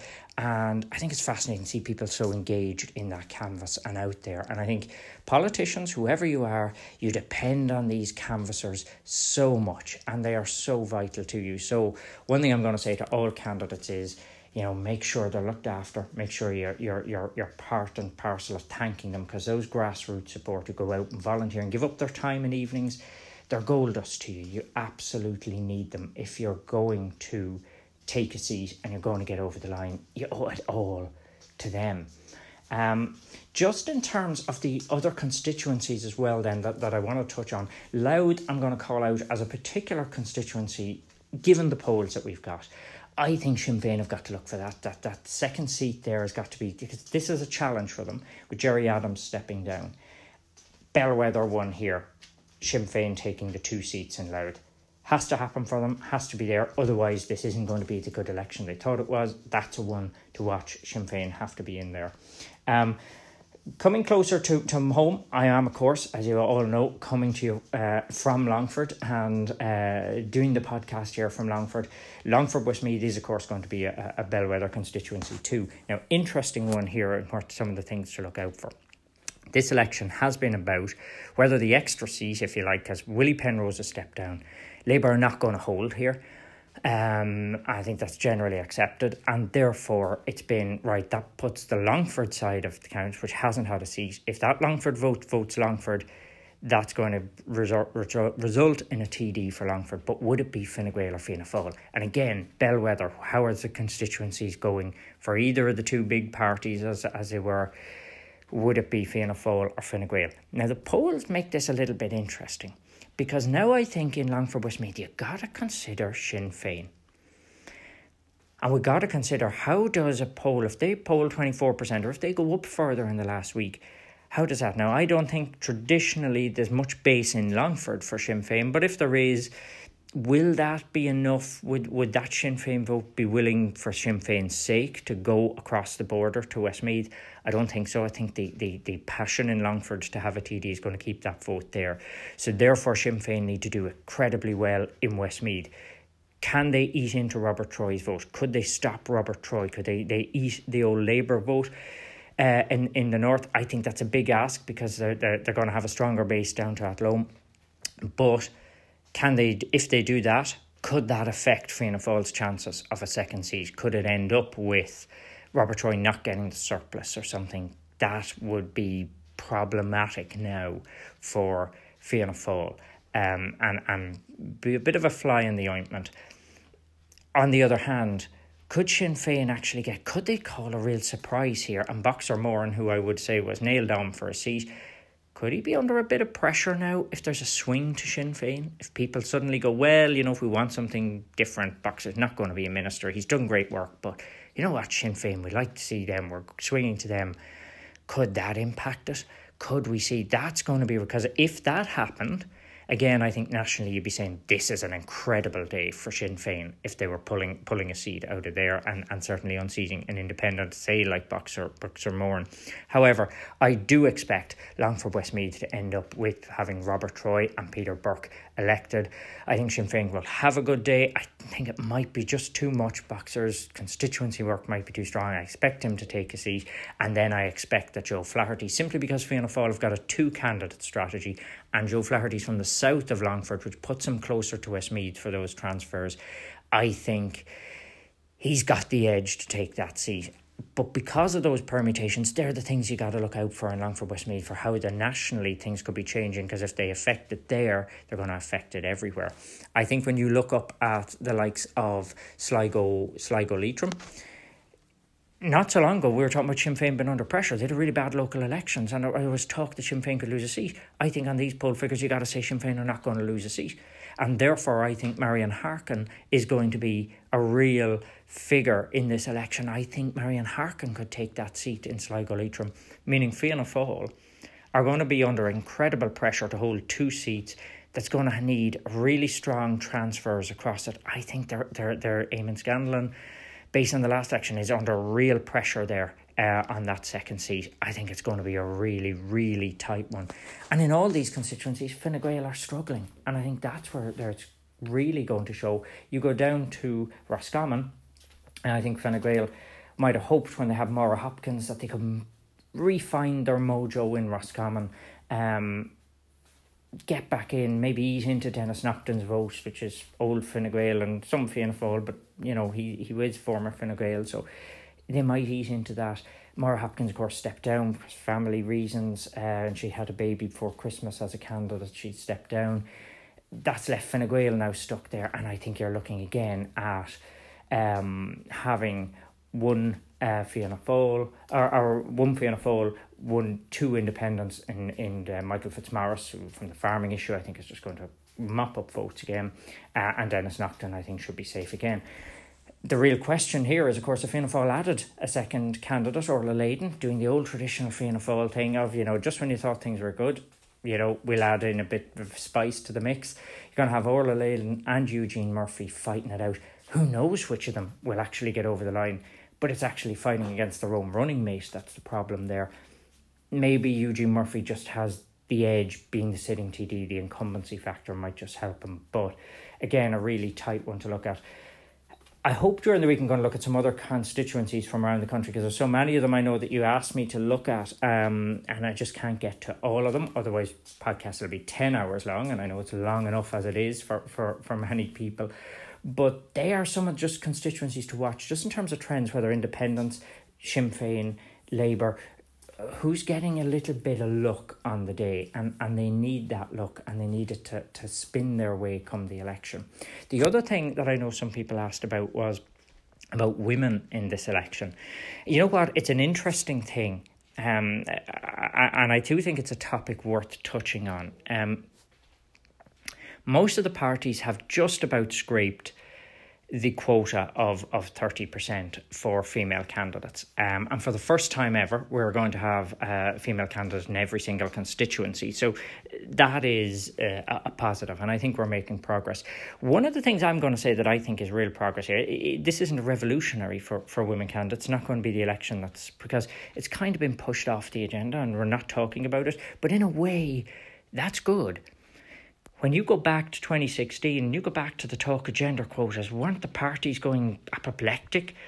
We were we were watching TV programs where people were having meltdowns about not being candidates and giving out about these women coming in and, and being forced to come up with quotas. I said at the time the problem was not the quota. The problem was that the parties weren't prepared for the quota, even though they knew it was coming, and then we're just picking women at random and saying we need a woman there there. And that woman was then forced upon the party, who didn't really know her, didn't know anything about her, and it was unfair to both the candidate and the party to do it. There was never any hope of them getting elected, but it just filled a quota. There has been, uh, although the, the parties are just about making the quota, I do think there's been a little bit of growth in terms of how the parties have approached it. We are have seen a little bit less here and there. It's still raising its head, but we're seeing less discussion and debate about it we're seeing people actually reach this quota level without everybody losing their minds and talking about how unfair and sexist and blah blah it is. They're just getting on with it. You will have, and, and naturally, you can promote enough women within a party through the system. I do intend doing a podcast on this uh, in the coming weeks, this issue alone and why why we have this issue within politics and why it matters um, in the coming weeks. So I'm I'm going to leave it at that for now, but I do think it's possibly a positive sign that it's not become the major issue of the election, provided we actually see more women return to the Dáil naturally by that ongoing growth of votes and choice that's being presented to them. Um, but as I say, it's something I'm, I intend to return to in, in the coming weeks.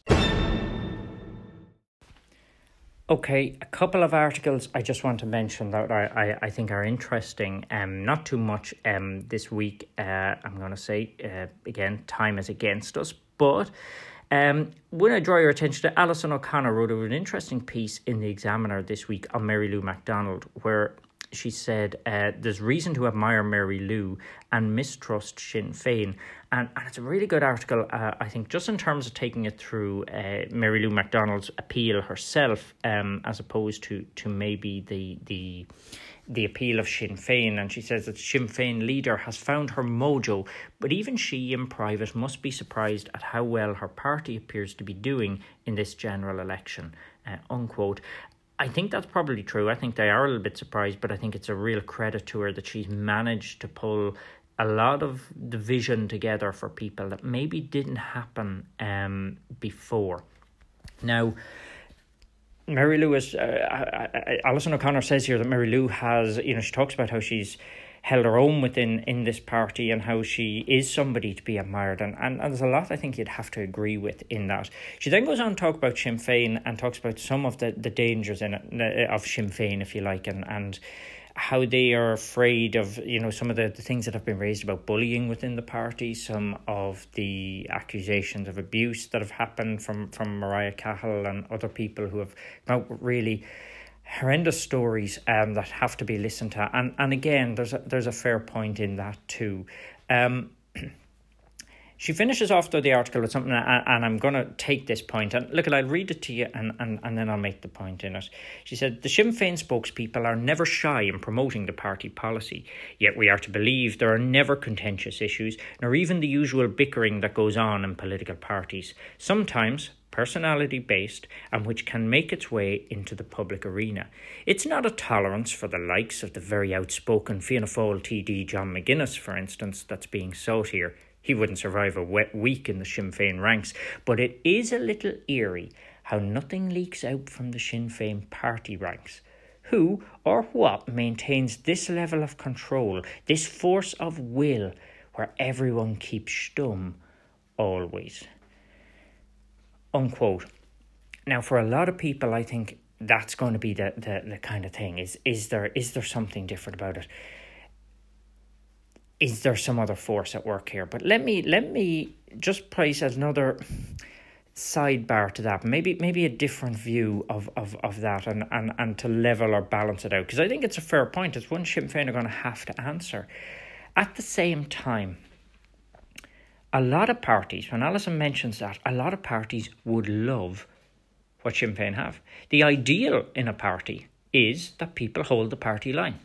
You are disciplined. If you could get everyone to be disciplined, you don't actually go around in a party when you're in it going, ah, do you know what's brilliant though? Your man who attacked me uh, the other week and, and felt that he could. I love that. I love that about. No, you're furious with him. You say, why the hell, when we were on message, could you not just keep stum and stay on message?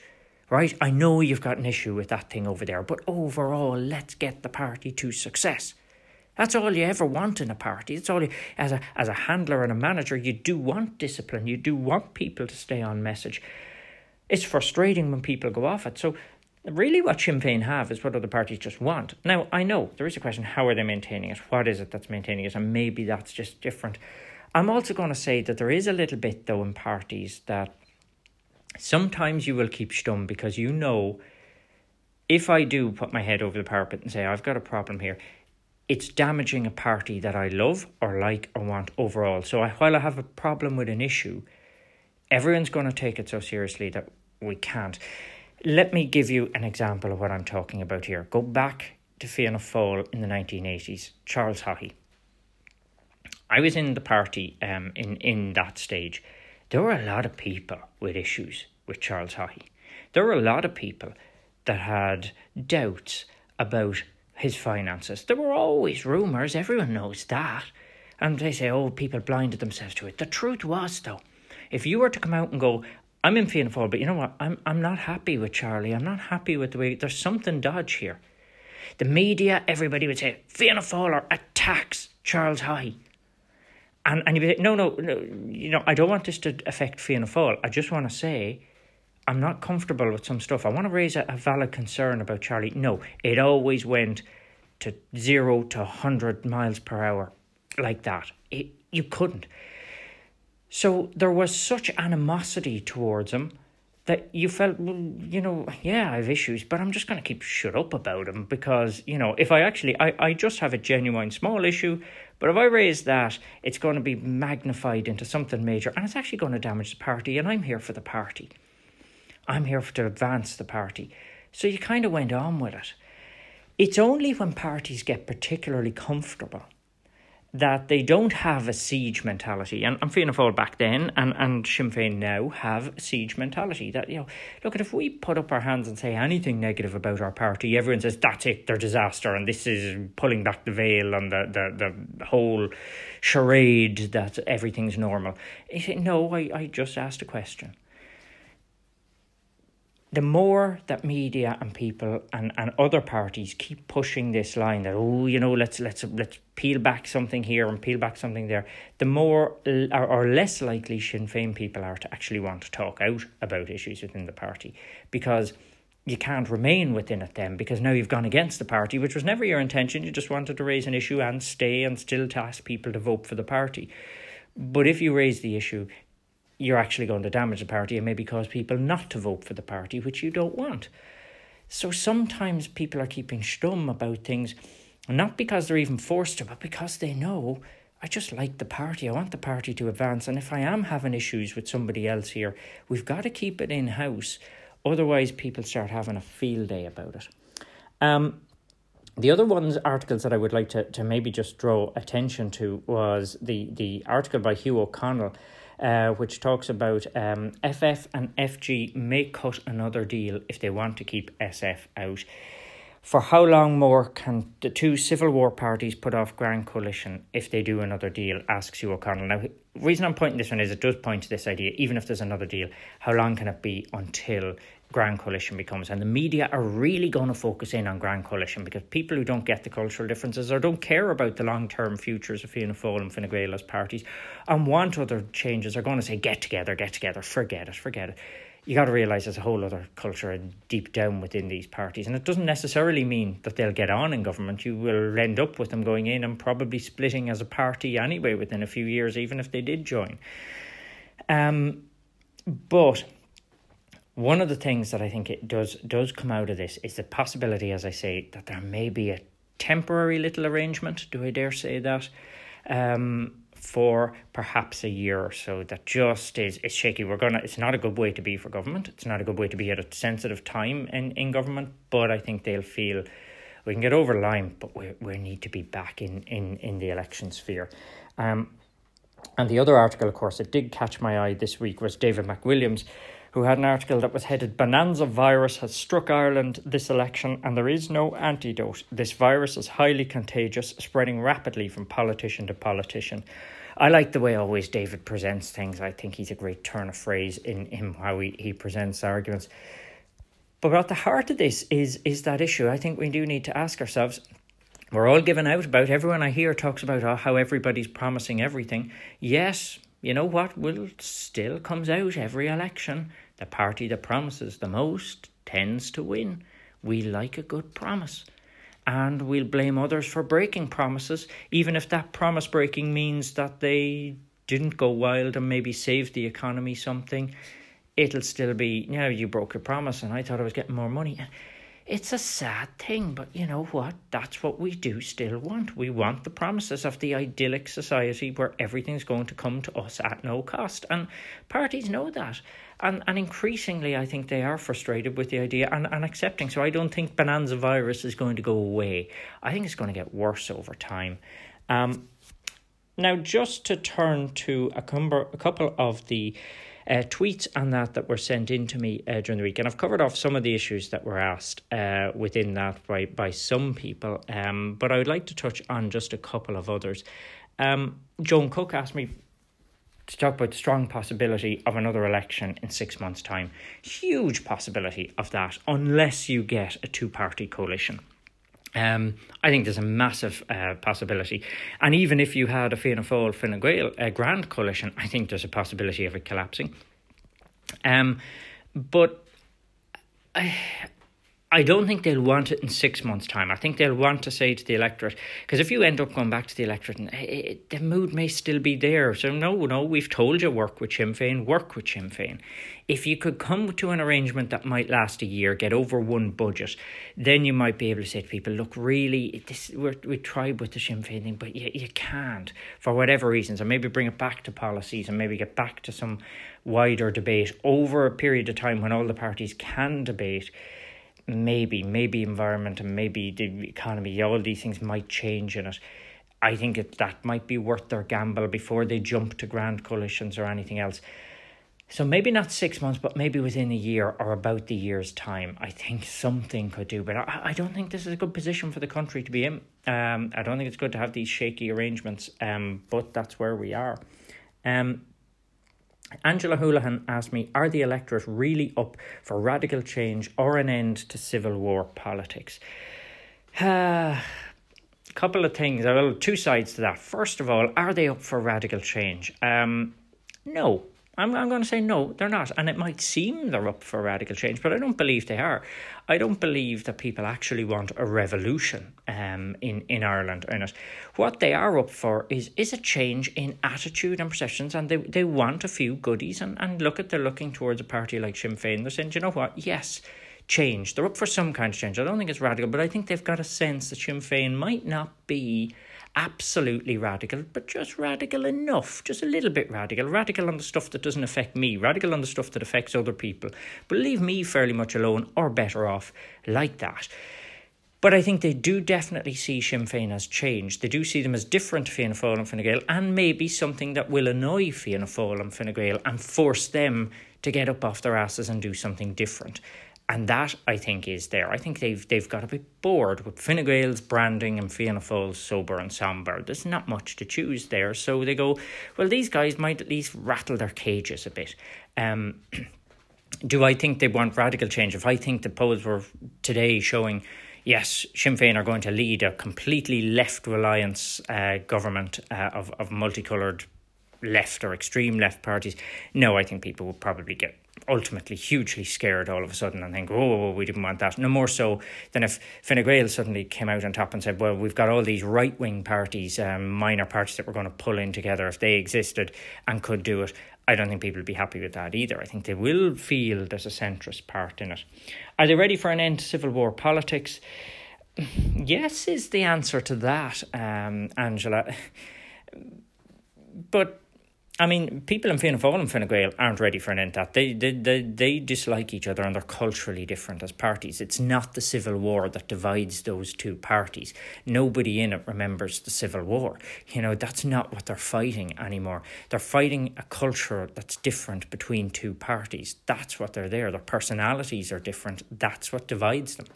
Um, and and that's normal in politics. Plus the fact that this talk, it's it's an easy trope, as I say time and time again to throw it. It'll be an end to civil war politics. Ergo, our political system realigns and changes. No, we get the same system we have, and everybody has in democracy. You'll get two parties, even if Fianna Fáil and Fine Gael were gone in the morning.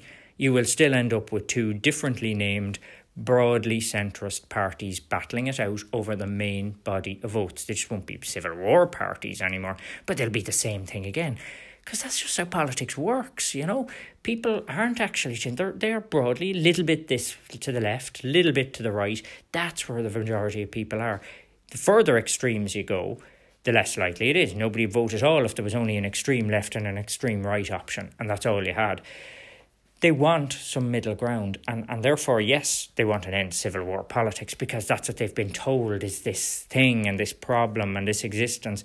But really that's just an imaginary thing that's there that's just part of a political system in any democracy that means you will end up because most votes are centrist you're going to end up with parties fighting over that centrist ground Uh, Keith uh, was on to me on Twitter as well. He said leaders' debates have been poor enough so far, not seeing much hunger for Taoiseach on them.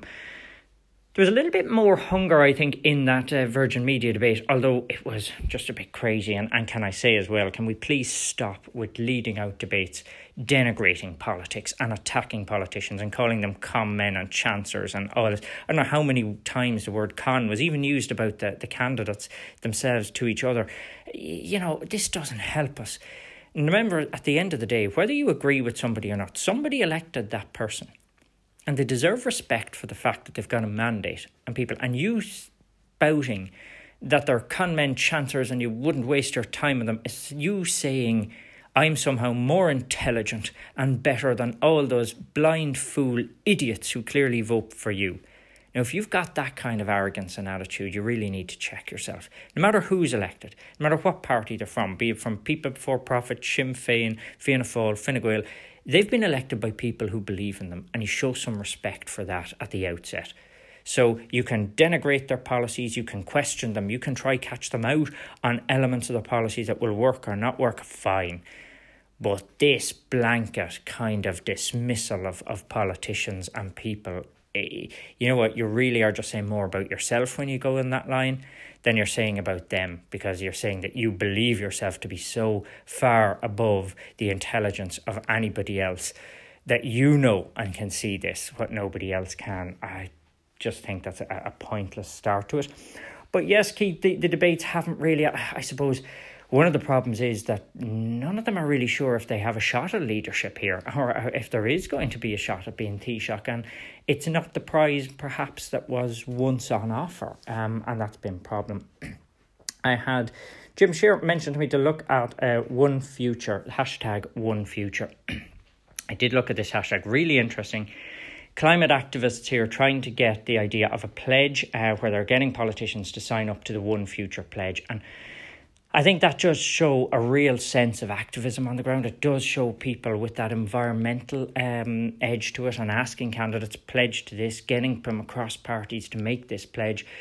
It's interesting to look at who's reacting to it and who's part of it because it is the big challenge the next government's going to face. When all the election has settled back, when we finish talking about tax and health and everything, the first major problem they're going to have to address and continue to address is what they're doing about the environmental aspects of everything they've got to do for targets, emissions, the transformation of society. That's going to be the biggest day to day problem, yet it's not the issue in the election, strangely enough. Now, the challenge for anybody, the challenge for the people on that, the, the, the one future hashtag, and getting people to pledge that is how do you get that? How is it that young people so enthused about this area have, have drifted into other parties? And partially, I think, maybe a little bit of that is that a lot of it is just become a protest against Fine Gael and Fianna Fáil rather than an actual individual thing of we don't mind if it's Fine Gael, don't mind if it's Fianna Fáil, don't mind if it's Sinn Féin. It's just about pledging on the environment. And, and somehow within that, it's become Fianna Fáil and Fine Gael, they're the ones you won't trust on the environment uh, because, you know, if you're a young voter, let's move but you still got to look at who you're going to. I think if you're in that environmental space, that's the challenge for them. Are they really sure they're going to bring real environmental change in policies?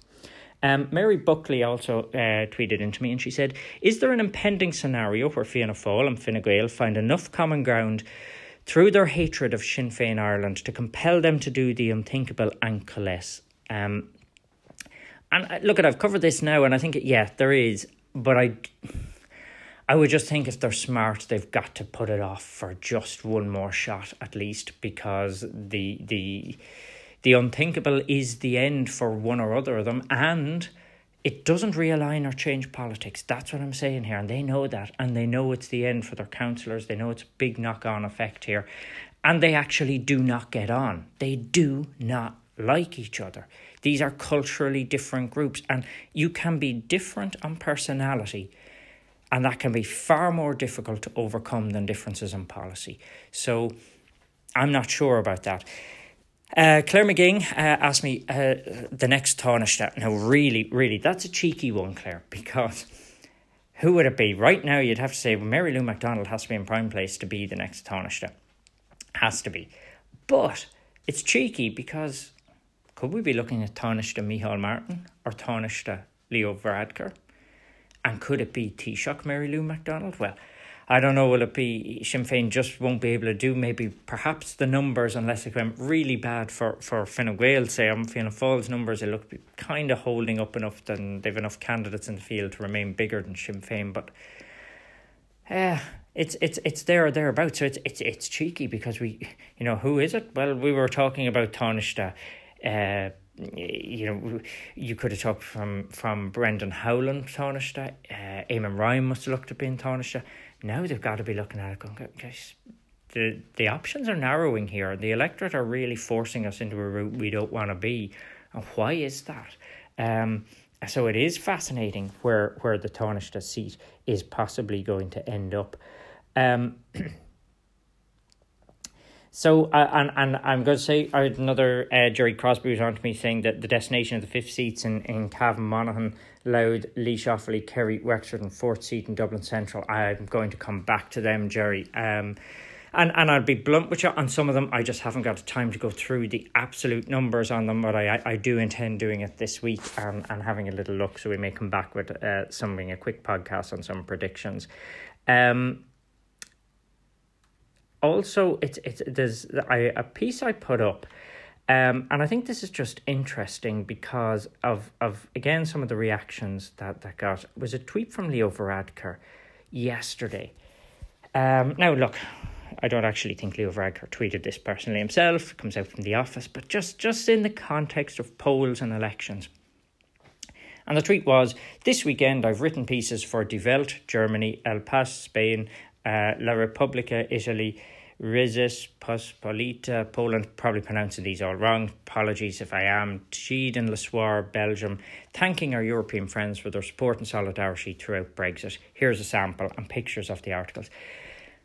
I think that's perfectly normal for the Taoiseach to do. I think that's perfectly normal to write those articles and thank them and build that European support and keep things going. Again, who actually thought, though, that we should tweet it? That we should do? That, that you know what people love a bit? You know what they love? A little bit of Brexit now on this day where we've rumours of a poll coming out that's showing us way down. A bit of Brexit and what we're doing out there would be. We've already know. Get it into your head that doesn't work. And well, people are obviously getting really annoyed and rattled with Fine Gael about housing and health and everything. And, and maybe their minds are being focused on it by the fact that the polls are, are where they're at and there's a poll about to come out and been rumoured all day. You start talking about the pieces you've written for, for, for European newspapers. How many votes are there reading those newspapers? If you're the leader of your party, you lead your party and your party comes first. You that's the job. I know people don't like hearing it, but that's the job. You sign up for it. You sign up for your party and you look out for your party. Your job on the weekend is getting out and ensuring you spend those hours on the campaign trail, knocking on the doors, putting on your wellies, climbing the gates, getting into the hospitals, getting into the schools, getting in everywhere, shaking hands, meeting people, shopping centres, towns. You are ploughing through those those votes, backing your candidates, asking them. No. That's right in a few European newspapers. No one's going to read them that has a vote, but what the hell? Um, and I say this because the reaction to it that I got when I, I, I mentioned this was so many people coming back saying, look, he's already thinking of the European job. Uh, and, I just wonder, is that? Is that the case? Is it, is it looking, do we, have we got to a stage where we look at this and go, yeah, well, you know what? Whole Taoiseach thing might not work out, but I've done a great job in Europe, so so maybe the big European job will be will be there. That'd be a nice one.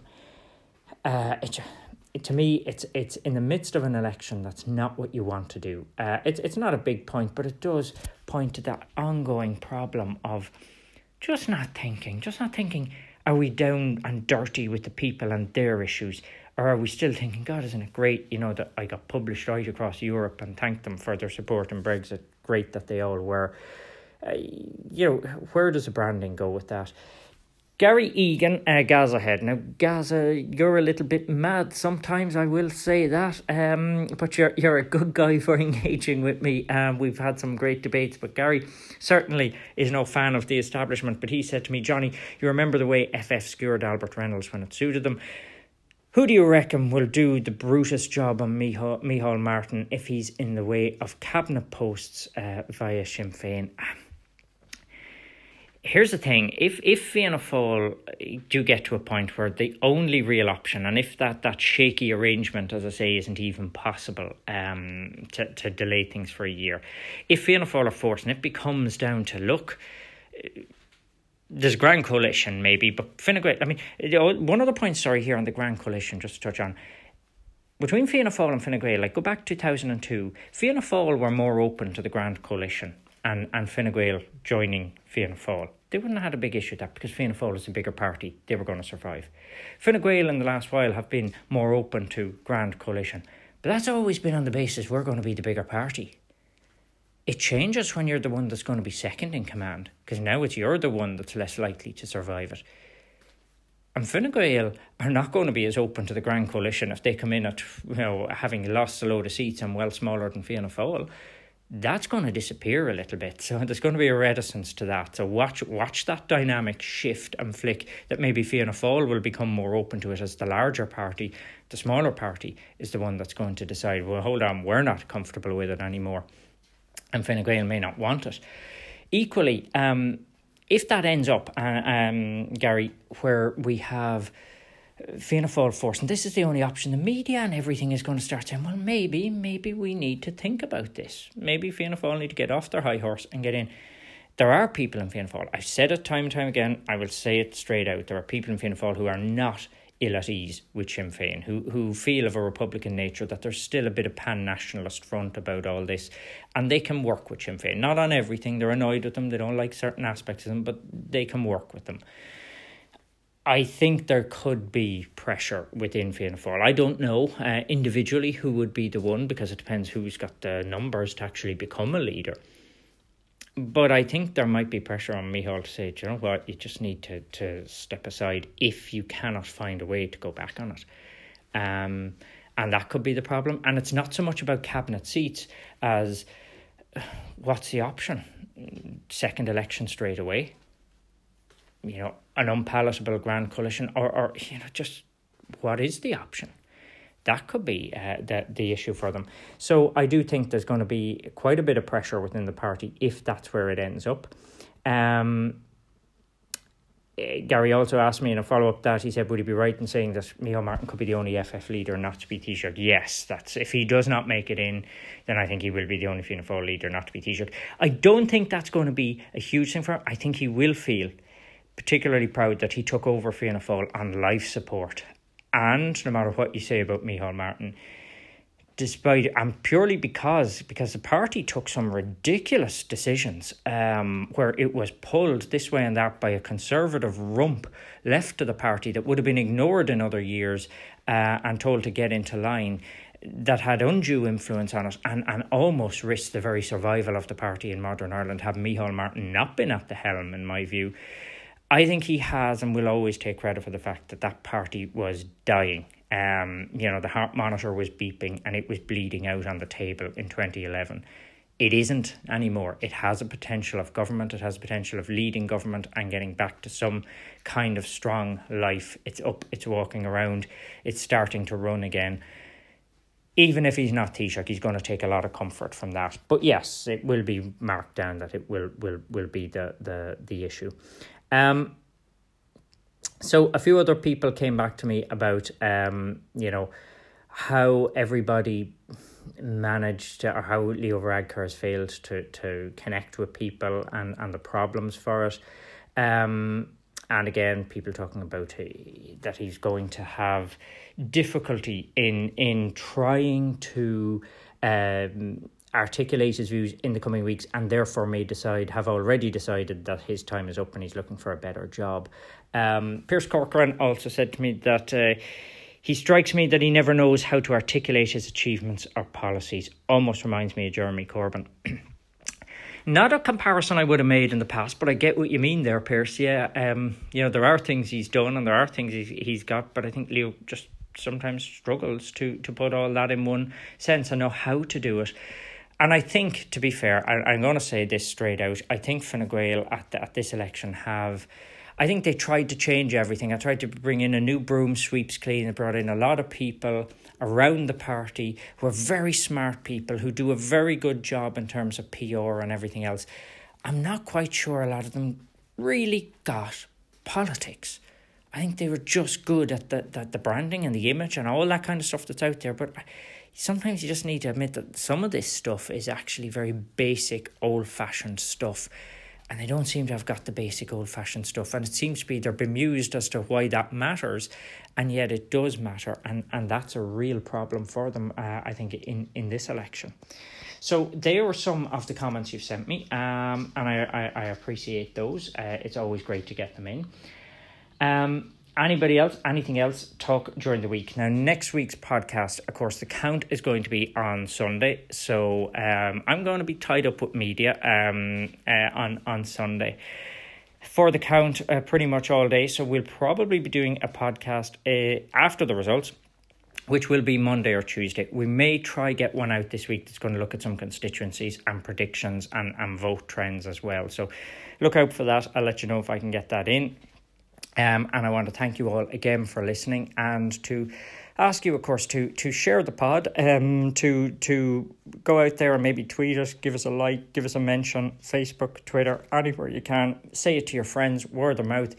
We've got a great reaction to the podcast. We would like to, to, to continue. We're growing week on week in figures, and, and we're somewhere north of a thousand listeners, and I would like that to grow further. So, if we can do that and you can help me to do that, it would be great just to show that there is a reason to talk about politics in depth.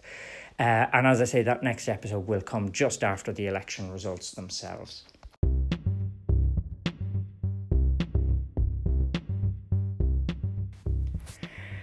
So that's it for this week. Uh, it's been another marathon episode, and I know we've gone through so much uh, information there, and I hope you all managed to find the time to take it all in.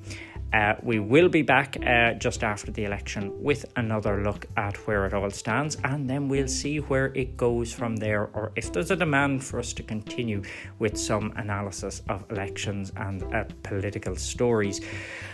But in the final week of the campaign, please take the time to look at who is your candidate in your area. What are they going to do for your area? and think who is the best candidate in terms of government and the government you want. This is an election which is going to shape our country for a long time to come. Even if this government was some kind of shaky, put together government that didn't last long, that in itself could affect what happens to you and your children for a very long time to come because politics does matter. The decisions people take at government are relevant. They affect you, they affect your lives, they affect your children's lives. And we spend a lot of time complaining about things that were done in the past. We spend a lot of time complaining about errors and decisions that were made in the past because they affect us. So, when it's the present, it's up to us to step up and make sure our voices are heard and not treat it with disdain, but to take time and thought over that vote and what it's going to mean for you and for your kids and for your future generations and for the country and the direction you want it to take because it does matter and it affects all of us. And there's a great old saying that I love if you're not at the table, then you're on the menu. So this week, make sure to engage and make sure that you are at the table and not on the menu. Do not let other people make the decision for you. Make sure you get out and vote and make sure it's a decision based on what you believe is right not just for society today or tomorrow, but for 10 years from now, 20 years from now, because any decision can have repercussions that last that long. It's your life, it's your country. Make it work. See you next week.